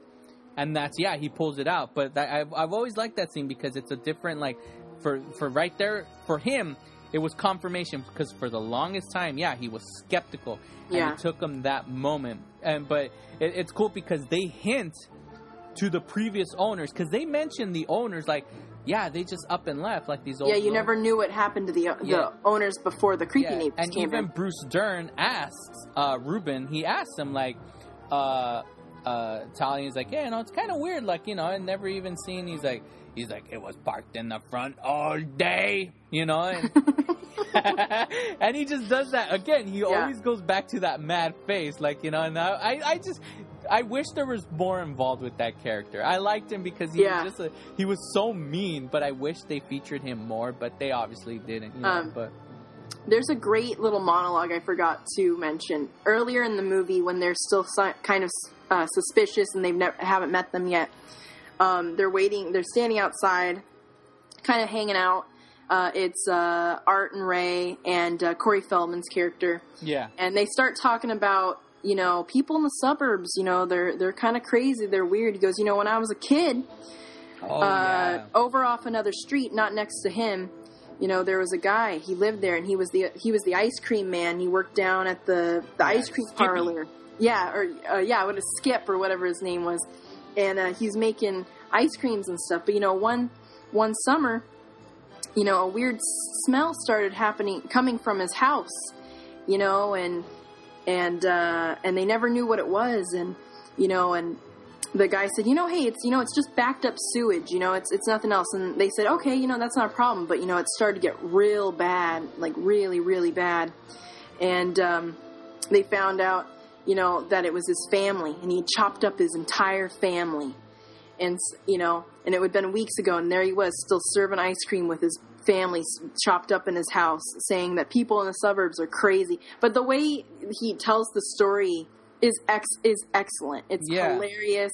I'm you know slaughtering it, but he does such a good job at Yeah, it. and the music Great adds to that because they Perfect. actually they make it just it, they, it's kind of like a serious moment. It's not pulled for laughs. Yeah, Like, and it is kind of scary because, and I honestly thought the moment Tom Hanks spoke up, he was gonna be like, "Ah, get out of here." But no, he adds to it because like I remember hearing about that. You know, like yeah, I remember they tore it down for some reason and blah blah blah. And I was like, oh, like so this right. is Yeah, they tore down where he where he used to work after they found out he killed his family. Yeah, and like Yeah. it goes to show that this this thing was real. Like it, it wasn't just made up. Like he's not just talking out of his ass. Like oh, it was legit. And then the scene. This is the scene that used to scare me as a kid. Is when he has his little before he has his nightmare. The movies he's watching used to freak me out as a kid. Oh yeah, like all the horror movies. Yeah, and I was like, I was always so scared of that, like when I was a kid. And then when he has his nightmare, like that, that was pretty freaky. But I like when his his neighbor Art is the Skippy guy. He's like, hey, he's like, hey, Ray, I'm I'm actually Skippy here, but you know, he's like, and, and it was, I'm it was- pretending to be Skip. It's really me, Art. Yeah. yeah, and then that's when Reuben once again he he tried to stab him, right? He goes, mind your own business or something like that, Yeah. right? But yeah, like that, that was a nightmare. But then after all of that, like you were saying, they finally decide to be like, all right, they're leaving town. Let's do this. Let's go Yeah. find Walter's body. Yeah. So they start, you know, getting into the house, and the old man's on the roof, kind of looking out for him to make sure that they don't come home while they're in there. And they're Yeah. they're digging away in the bait. You know, they're kind of looking around. They go, you know, this furnace is sort of not normal to what this type of house would have, and everything's strange down there. So they start digging in the bottom and everything. Yeah, because they figure that they burned the bodies and they buried all the ashes or something. Or Yeah. not like the bones. Something like that, yeah. Like the bodies burn, the bones are buried. And at the same time, Ricky knows things are going to go down, so he invites all his friends over. the pizza dude's coming, man. yeah. I love that because that's not, you hear it three times, I think. The pizza dude. The first time they're like, "Hey man, we're gonna go to Mickey D's. You want anything?" And they're like, "No, you can't leave. The pizza dude's coming." Everyone's like, "All right." and then later on, they're like, the cops are coming with the Klopeks and or whatever, and then they're like, "Stall him." And then that's when he gets like, no, he doesn't say pizza dude. He's like, they're eating all my food. Never mind. But it's uh, these people are my parents are gone these people are in my house they're eating all my parents food yeah, no, it's later on when when he goes, "All right, Hepcats, get off my car," and he's like, "Oh, come on, dude, just hang out and chill. You know, the pizza dude is coming." And then later on, so excited for that pizza dude later on, the pizza dude does show up. The the, the all the pizzas fall out and you hear him, pizza dude. yeah, yeah, yeah. I always liked that. It was just so focused. As a kid, that was always like my and my brother's favorite scene. We would always laugh at the the pizza dude, you know. So, yeah. but yeah, but Oh, they're digging in the house. yeah, they're digging and away. The, the, the, uh, the neighbors come by and they know something's up, so they turn their headlights off and and uh, turn back Yeah. to get the cops. So next time they come back, they've got the cops, and uh, you know Corey Feldman's trying to stall and all this and everything. But in the meantime, um, Ray's down there and he thinks he's found something, found Walter, but Walter turns out is alive. His, um, I think his sister and his son-in-law took him to the hospital because he had had a heart attack, and that's why he had to leave so abruptly from his home. So now they know they're screwed. But Tom Hanks' character hits the gas line. He tells his buddy, "Run out of there, hurry!" And then all of a sudden, he runs out. The house explodes. Totally, a, an inferno happens. It's you know explosion, and they're all thinking. And this is another. I just love. They're all thinking like you know he's dead, and they're all you know they give that moment of silence. They think he's dead, and all of a sudden you just see Tom Hanks walking out, and he just the way he walks and he's shaking walking out it just cracks me up and he's got the one eye is all Yeah. you know you know um messed up and everything and he's just walking out and he just But how did he you know, survive it? i don't know But Right? walking out like nothing even happened you'd be totally dead after that situation Yeah, because Art runs out because that's when the cops show up. Finally, Bruce Dern is there. They're all they're all outside, and that's when he was like, he's like, "Run the gas line! We hit the gas line!" And then boom, big explosion. Everybody's out there. The the freaking the the cops the neighbors everybody's out there even Wal- walter who came back from the hospital he's standing out there yeah, like everybody's like, "Whoa, what the hell's going on?" And then that's when yeah, Tom Hanks, because like something's moving in there. Tom Hanks walks out, and you're like, how the hell? I've yeah, there's no that. way.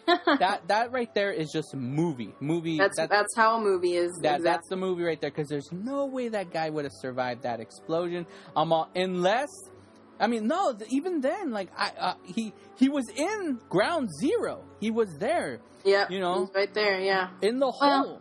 That- yeah. I mean, obviously, there. You know, well, in the original script, he does die at the end. really? Yeah, he dies at the end. Not in, not there, but he is killed off at the end of the film.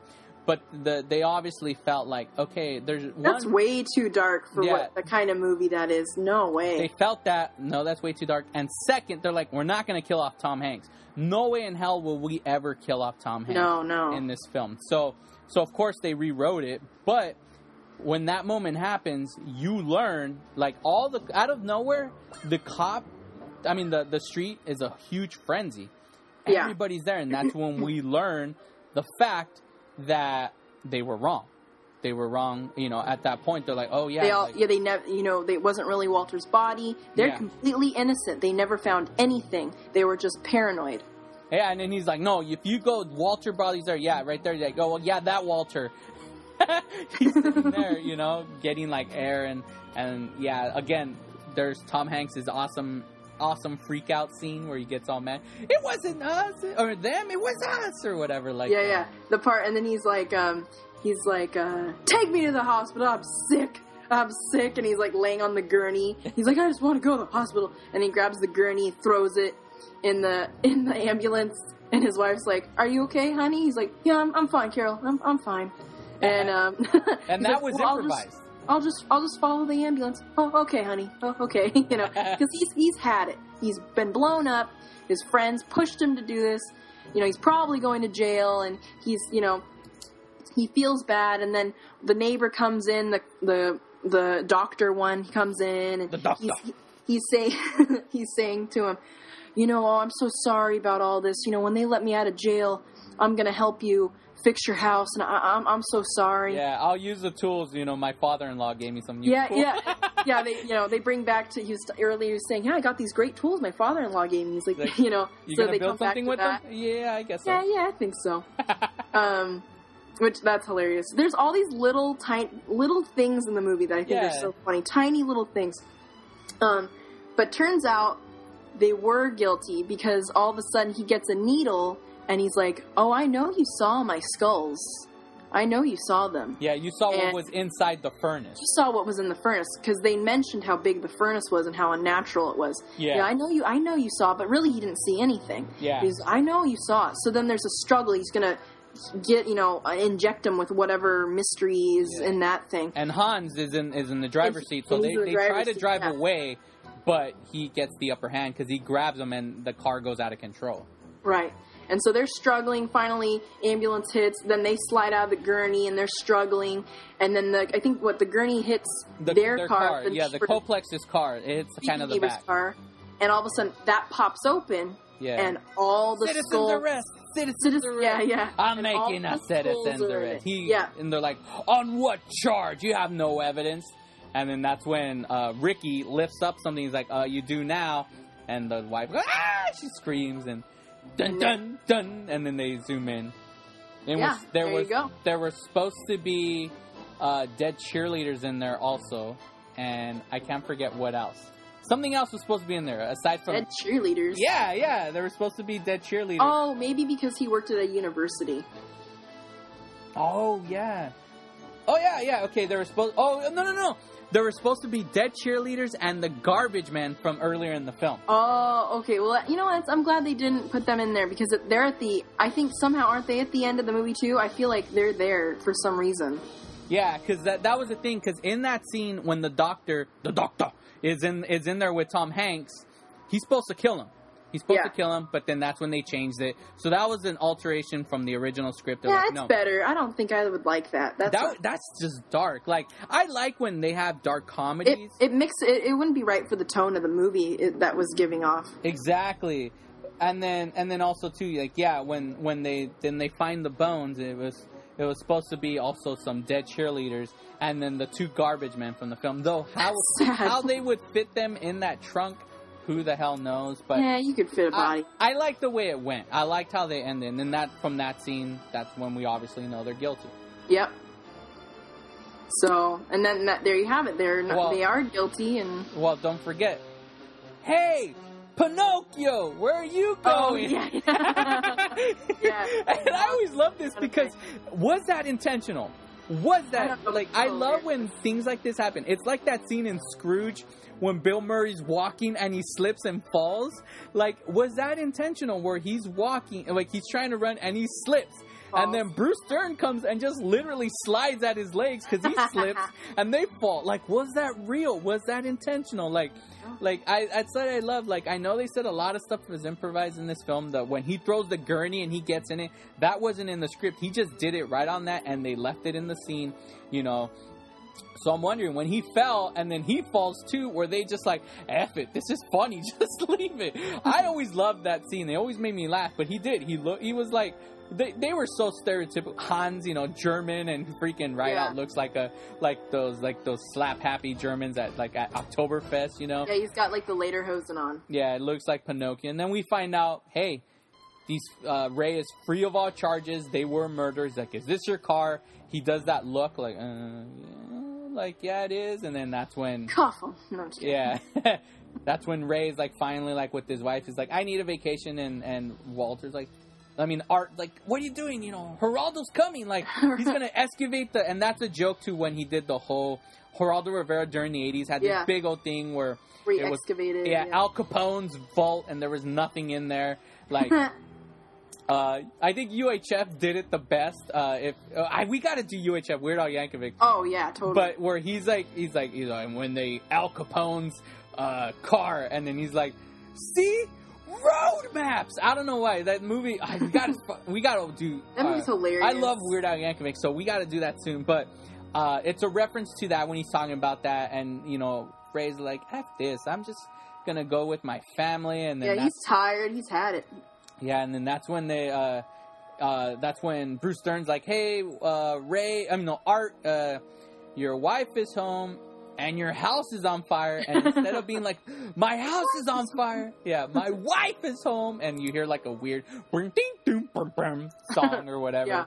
Yeah. Uh, and then, um, so yeah, so that was when, uh, at that point, uh, freaking, uh, he tells Corey Feldman, Ricky, tell me, you know what, take care of the neighborhood. He's like, all right, Mister, like B or or whatever S or Yeah. something like that. In which I always felt that was leading into a sequel. As a kid, I thought there was going to be something future where now he is going to be the Yeah. Ray character. New neighbors, everybody's moved out, but they're all adults or something. And there, are, like I always thought there was going to be a sequel where now he's going to have to watch out for the neighborhood. And you know, Ray moved, you know, because it's Mhm. just like I'm done with this neighborhood or something. But obviously, it didn't go down that route. But based on what we know about Corey Feldman's acting, it's like they probably were like, yeah, we can't take this guy. Plus the drug issues and stuff. They, Oh, yeah. they probably didn't. But My I friend mean, met him once. Uh, oh really? Yeah, coming. Uh, she was leaving Coachella, and um, after the the concerts and everything, and they were. She saw him at a 7-Eleven. Oh really? Yeah. That's awesome. Yeah, I mean, because I figure maybe they want. I don't know if they want to do a sequel, but you know, they probably felt like you know what Corey Feldman, all his act, like he does all these like you know smaller films, like he ha- he doesn't have that like what Tom Hanks had. Like if Corey Feldman stayed in the light, like the the limelight or whatever, like if he was still huge, I guarantee, like let's keep doing it. But because Yeah. his career fizzled, especially like I know he had drug issues and stuff like that, but I don't know. Well, was this movie a hit? I I don't. I didn't look into that. All right, well let's find out right now. Uh, I don't know how well it did. I mean, Tom Hanks was a pretty good. I mean, he wasn't the megastar, but I mean, he'd done um, I, I like mean, Splash and The Money Pit, and he was in Bosom Buddies and and stuff like that. So Well, if I'm looking at it, uh, it says it opened at number one with 11 million. Its opening weekend, and then overall, it made 36 million. Worldwide, it made 49 million. Uh, excuse me. Um, so it seemed like it, it it did well. It made its money back because Yeah. the budget. It says the budget was 18 million, uh, and it made in the box office as a whole 49 million. So it made money, though it wasn't as huge of a hit. It still made money. Uh, for some reason, it's a 46 on Rotten Tomatoes. I hate Rotten Tomatoes, but it's a 46 if you follow Rotten Tomatoes. And um, I guess there's a in 04 there was a release in the UK called The Burbs Uncut. Um, it says there is refers only to scenes removed from the TV versions which are present on the DVD. There is nothing additional from the theatrical release. Oh, okay, never mind. I guess it was like when it was released on TV, they took out certain scenes. So when it says the Burbs Uncut, all it was was the scenes that they took out originally, put back in. But it's nothing new. Um, there's there is a a Blu-ray that was released, but it sucks because it's not released here. But it was like a special thing that had deleted scenes included, among other things. Um, it also had like introductions, full-length documentary. Why don't we have this? What the hell? I know we should have that. But yeah, I mean, I guess it became like a cult hit. I feel. Yeah, I, I agree. I think it's definitely a cult, cult hit. Yeah, so there you have it, ladies and gentlemen. Freaking the Burbs, Burbs. Tom Hanks. I mean, I, we actually focused more on the story than talking about the film, but we did. We did both because we love this movie so much. All we were doing was just like telling you about this film, the plot line, and just laughing about everything that's going on. Um, all in all, like, like, like, real quick before we get into our final segments, I just want to I want to give my final thoughts. It's a great film. If you've never seen it, gotta check it out. It's it's a I love it. I watched it, you know, uh, to to re you know fill my mind with this movie for this episode, and I, I was not bored once. I I love this movie. Every character is great. You know, freaking. There's there's no there is no one that's weak in this movie. I love them all. There's there's they're just great, you know. Uh, Corey Feldman, st- his lines still made me laugh because like the pizza dude, and to this day still makes me laugh. Like I was like, oh, that made me laugh. Like you know, stuff that was happening in this film. Tom Hanks still freaking awesome. You know, art, um, great. You know, freaking Bruce Dern, his character is just still that awesome army veteran. So yeah, and then you know, uh, but I still have to say my favorite character in this whole film is Reuben, the you know, this, you know, the doctor. Excellent. yeah, so that that is my thoughts. So, so what about you? Final thoughts on the Oh, well, I love this movie. I grew up watching it with my friend, um, and uh, I think you know what? It's good.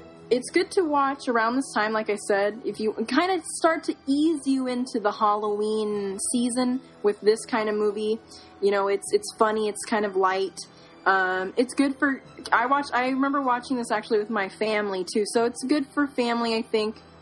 Um, I think it's a great movie. It's funny. The comedy still um, is still makes me laugh to this day. It, you know, it, I don't know. It, it doesn't. The movie to me doesn't feel too dated. I mean, I guess it can be, but it since it stays in that one central location, it seems pretty um, pretty modern to me. Not too bad. yeah, Um, but yeah, no, the comedy is great for today. I, I just think it's a a really good, solid movie. It's funny and like like Sam said, everybody's good in it. It's not nobody's weak or anything. It's funny. It's it's I don't know. It's great. I like Yeah, it a lot. And I So, don't feel yeah. there's any dull moments either. no. It's very good. Yeah, Yeah, and um, I'm just sad that no one was able to enjoy the pizza. I know, man. Pizza dude. Yeah. All right, ladies and gentlemen. So uh, there's something new that we're gonna start doing every every time uh, whenever Chelsea is on. Uh, she's gonna be doing a new segment. Uh, I don't know if she has a name for it, but I'm gonna allow her to introduce this segment. So, ladies and gentlemen, check out this new segment from Chelsea. Awesome. All right. Well, as a as a new host of the 88 Miles Per Hour podcast, uh, I wanted a segment that would, um, you know, make sense for me to do. Uh, that something that I really enjoy, and I what I've really enjoyed is um, music videos, especially 80s music videos. So what I'm gonna do is every time I'm on, I'm gonna uh, do a music video of the week or mu- music video of the podcast, whatever you want to call it. Probably music video of the week.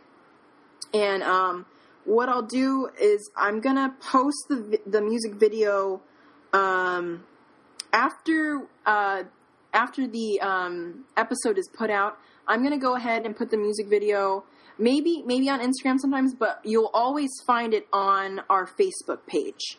Um, I'll find a good quality version of the music video, and I'll put it on our Facebook page, and I'll write a little thing about it, tell you a little bit more. Um, and so that's what I'm going to do. So this week's uh, music video is going to be Rockwell's "Somebody's Watching Me," and you'll know this song because they put it on a lot of like um, kids' Halloween party Right. CDs, and you know the typical. If you're going to like a Halloween store, you're going to hear somebody's watching me. Yeah. Um, and I had for a long time, I had a Frankenstein um, a thing you put on your door. You could either press the button or you uh, it was motion sensor. And Frankenstein, like an animatronic face, he would sing "Somebody's Watching Me." And so I always kind of grew up liking that song. But anyway, the music video is great. It's creepy, you know, of course. Um, it's got a a lot of kind of like Alfred Hitchcock kind of stuff going on with it because he's in the shower a lot. He's he's got his shirt off a lot for some reason. I don't know. He's always in a towel. So I'm um, afraid to wash my hair. yeah, yeah. He, he has a stupid British accent at some point. It's so stupid. it's great, I love it, but it's great. It's cheesy '80s, like Oh yeah, and um, Michael Jackson does some vocals in it. Um, I think hear- that's really what made the song a hit. Was because Oh yeah, because Mike- he helped do it. But yeah, the music video is great. Yeah, it's very you know uh, psycho Alfred Hitchcock going on. Um, it's cheesy, and you know I that's what I love. Che- I love cheesy '80s music videos. I mean, of course, there's a couple really good good ones, but man, the the more green screen, the better. Bring it on. So um, there you have it. Rockwell, somebody's Somebody watching. watching me. Exactly. There you have it. I'll be posting it. And uh, that that's the music video of the week. There you go. Oh man, yeah, it's just like it's because it's like it's like something like I mean it, it is kind of freaky. Like you ever have those when you're alone and you're taking a shower? Like you don't, you know. Oh yeah, I was paranoid as a kid to like shower w- alone. No way. Like with nobody, like, in the house? My hair. so yeah, um, yeah, I, I love that. Uh, freaking, that's that's so, a good. yeah, song, check so. that music video out. Uh, if you don't want to go ahead and look it up, I will be posting it. Uh, definitely on Facebook, um, maybe on Instagram. We'll see, but yeah, you'll catch. You'll be able to find it on uh, the 88 miles per hour podcast Facebook page. If you haven't, go ahead and uh, like us. Uh, go ahead, you can comment on there, and um, yeah, go ahead and like us on there, and that'd be awesome. So Yeah, and and Sure. here's the thing, ladies and gentlemen. Uh, this uh, this isn't about really the song. This is about the music video. the music video, yeah. This is more about because it's not. She's not. It's not going to be like, you know. And this was a. a I'll- I- it has no '80s reference to it, but it just drives me crazy. But the whole like, remember when Kanye West was like. You're like, I'm gonna let you have your time, but you know, and he's like, you Yeah. know, Beyonce, the greatest music video of all time, this and that Yeah. you know, people like. I mean, the, now it's always focused about the song and the artist. MTV used to focus about the actual music video, the production of what the hell was going on. That's what was awesome about the videos back when. Now it's like, for instance, when when I remember when he said that, I'm like, that video sucks because what? Is, she's just dancing. Like, all right, she could dance, so what? She's behind a white Yeah. wall. There's nothing happening. It's like they're, they're and, and all the ones I pick are gonna be are gonna be the songs that have official music videos. So they're nothing. I mean, I'm gonna try not to do like, oh, here's a live version of this song. No, these are the official music videos that may have played on MTV or or wherever. But that's what I'm going for. yeah. All right, cool. So there you go, ladies and gentlemen. It's about so. Well, I mean, do you have a name for this segment actually, or not? You don't. Um, I was thinking about maybe doing like calling it music. I don't know. Like I want to do it like on Mondays because I could do music video Mondays, but I kind of just want to post them. You know, as soon as you guys hear the episode, I want you to be able to go. Oh, hey, you know what? I'm gonna go to Facebook and check out that video. I don't need to go look it up. I'll just go to 88 miles per hour podcast slash facebook.com and I will check out the the video. I don't know what I want to call it, but I'm just gonna say. um I don't know, music video. Well, I'll think of a better title, but for now it's just music video of the week. We'll go with that uh, till further notice. There you go. Music video of the week. Yay! All right, ladies and gentlemen. So now it's time to focus on the actual music, the song. And I wanted to try to give you guys something that could, you know, relate to this movie. So all I really went with was the, the name of the song in reality. But this week's, I'm gonna give you my favorite '80s band or band of all time because they're they're still going on to this day. I'm gonna give you Depeche Mode's song uh, from the album Black Celebration that was released in 1986. I'm gonna give you the song here is the house. And I, I figure because, you know, the house, it has to do with houses, the neighbors. I'm going to give you here is the house. Um, great freaking song. I just got to point out when I first heard this song, this is one of those songs I used to skip over. And then now I just I love it. I, I love this freaking song. It's a great out. If you if, if you haven't never listened to freaking Black Celebration, listen to it. It tends to be everybody's favorite freaking album. Mine uh, previously on that episode, catching up with Depeche Mode episode that I did, um, was you know songs and faith of devotion. But this is another great album. But that's why I felt like the best way to relate this was because it had house in it, neighborhood, you know. So Perfect. I figured. So I'll give you you know Depeche Mode song. Here is the house for this week's song of the week, ladies and gentlemen. Excellent. All right, cool. So that's cool. it. I think that's it. Um, make sure you know to follow us. We post. We're gonna actually we post links now on on Instagram, um, but it goes to all our social uh, social social media websites. We have everything, ladies and gentlemen, because we want you to just build us. Please like and review us on uh, iTunes because that's the one that would really help us to build and to grow, ladies and gentlemen. So yeah, so um, and do we mention that uh, that we're going to be at the Long Beach Comic Con, or Oh no no no! Let let's reveal that now. do we want to reveal that? Okay. Well, yeah, I mean, yeah, well, obviously we did. You kind of said that, so Crap! I wrecked it. Okay. Um, we're going to be at the Long Beach Comic Con. yeah. Uh, September 12th and 13th. Is that right? Yes, September Okay, cool. twelfth and thirteenth. So I'm gonna try to have this episode posted.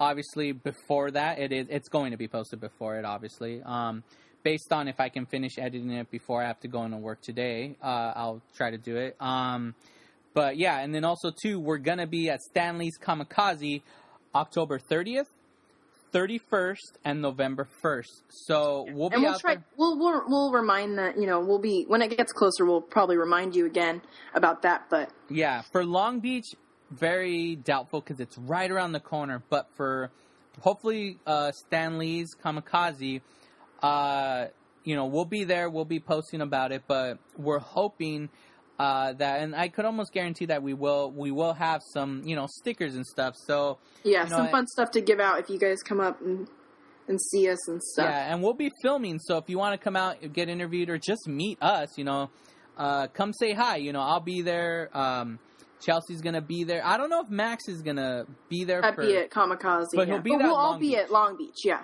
We'll be posting it, but yeah. So and then just to make sure that you know, follow us on Twitter. We're uh, the number eighty eight mph pod on Instagram. The number eighty eight, not not the number. I'm just telling you because I'll, I'll explain why. But it's at eighty eight mph podcast.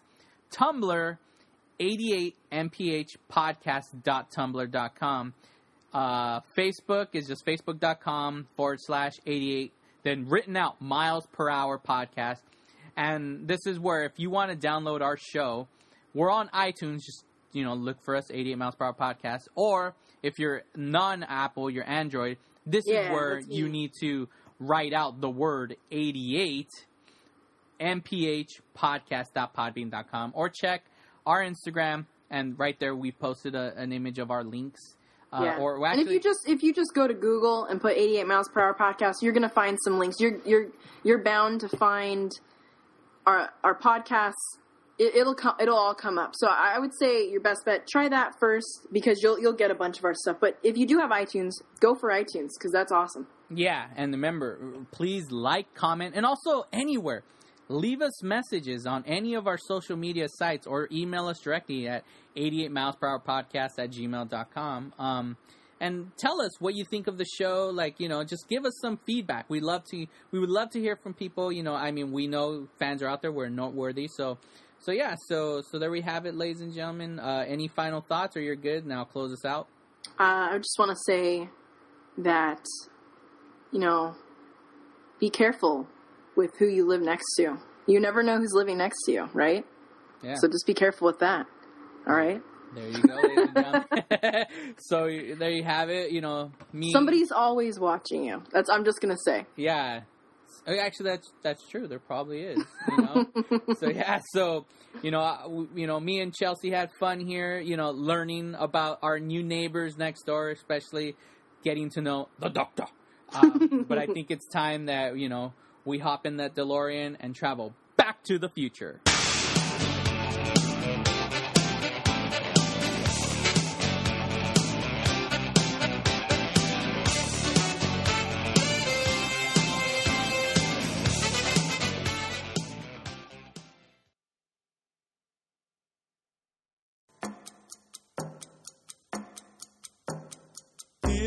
The house where it all happens. Those tender moments under this roof. Body and soul come together as we come closer together. And as it happens, it happens here in this house.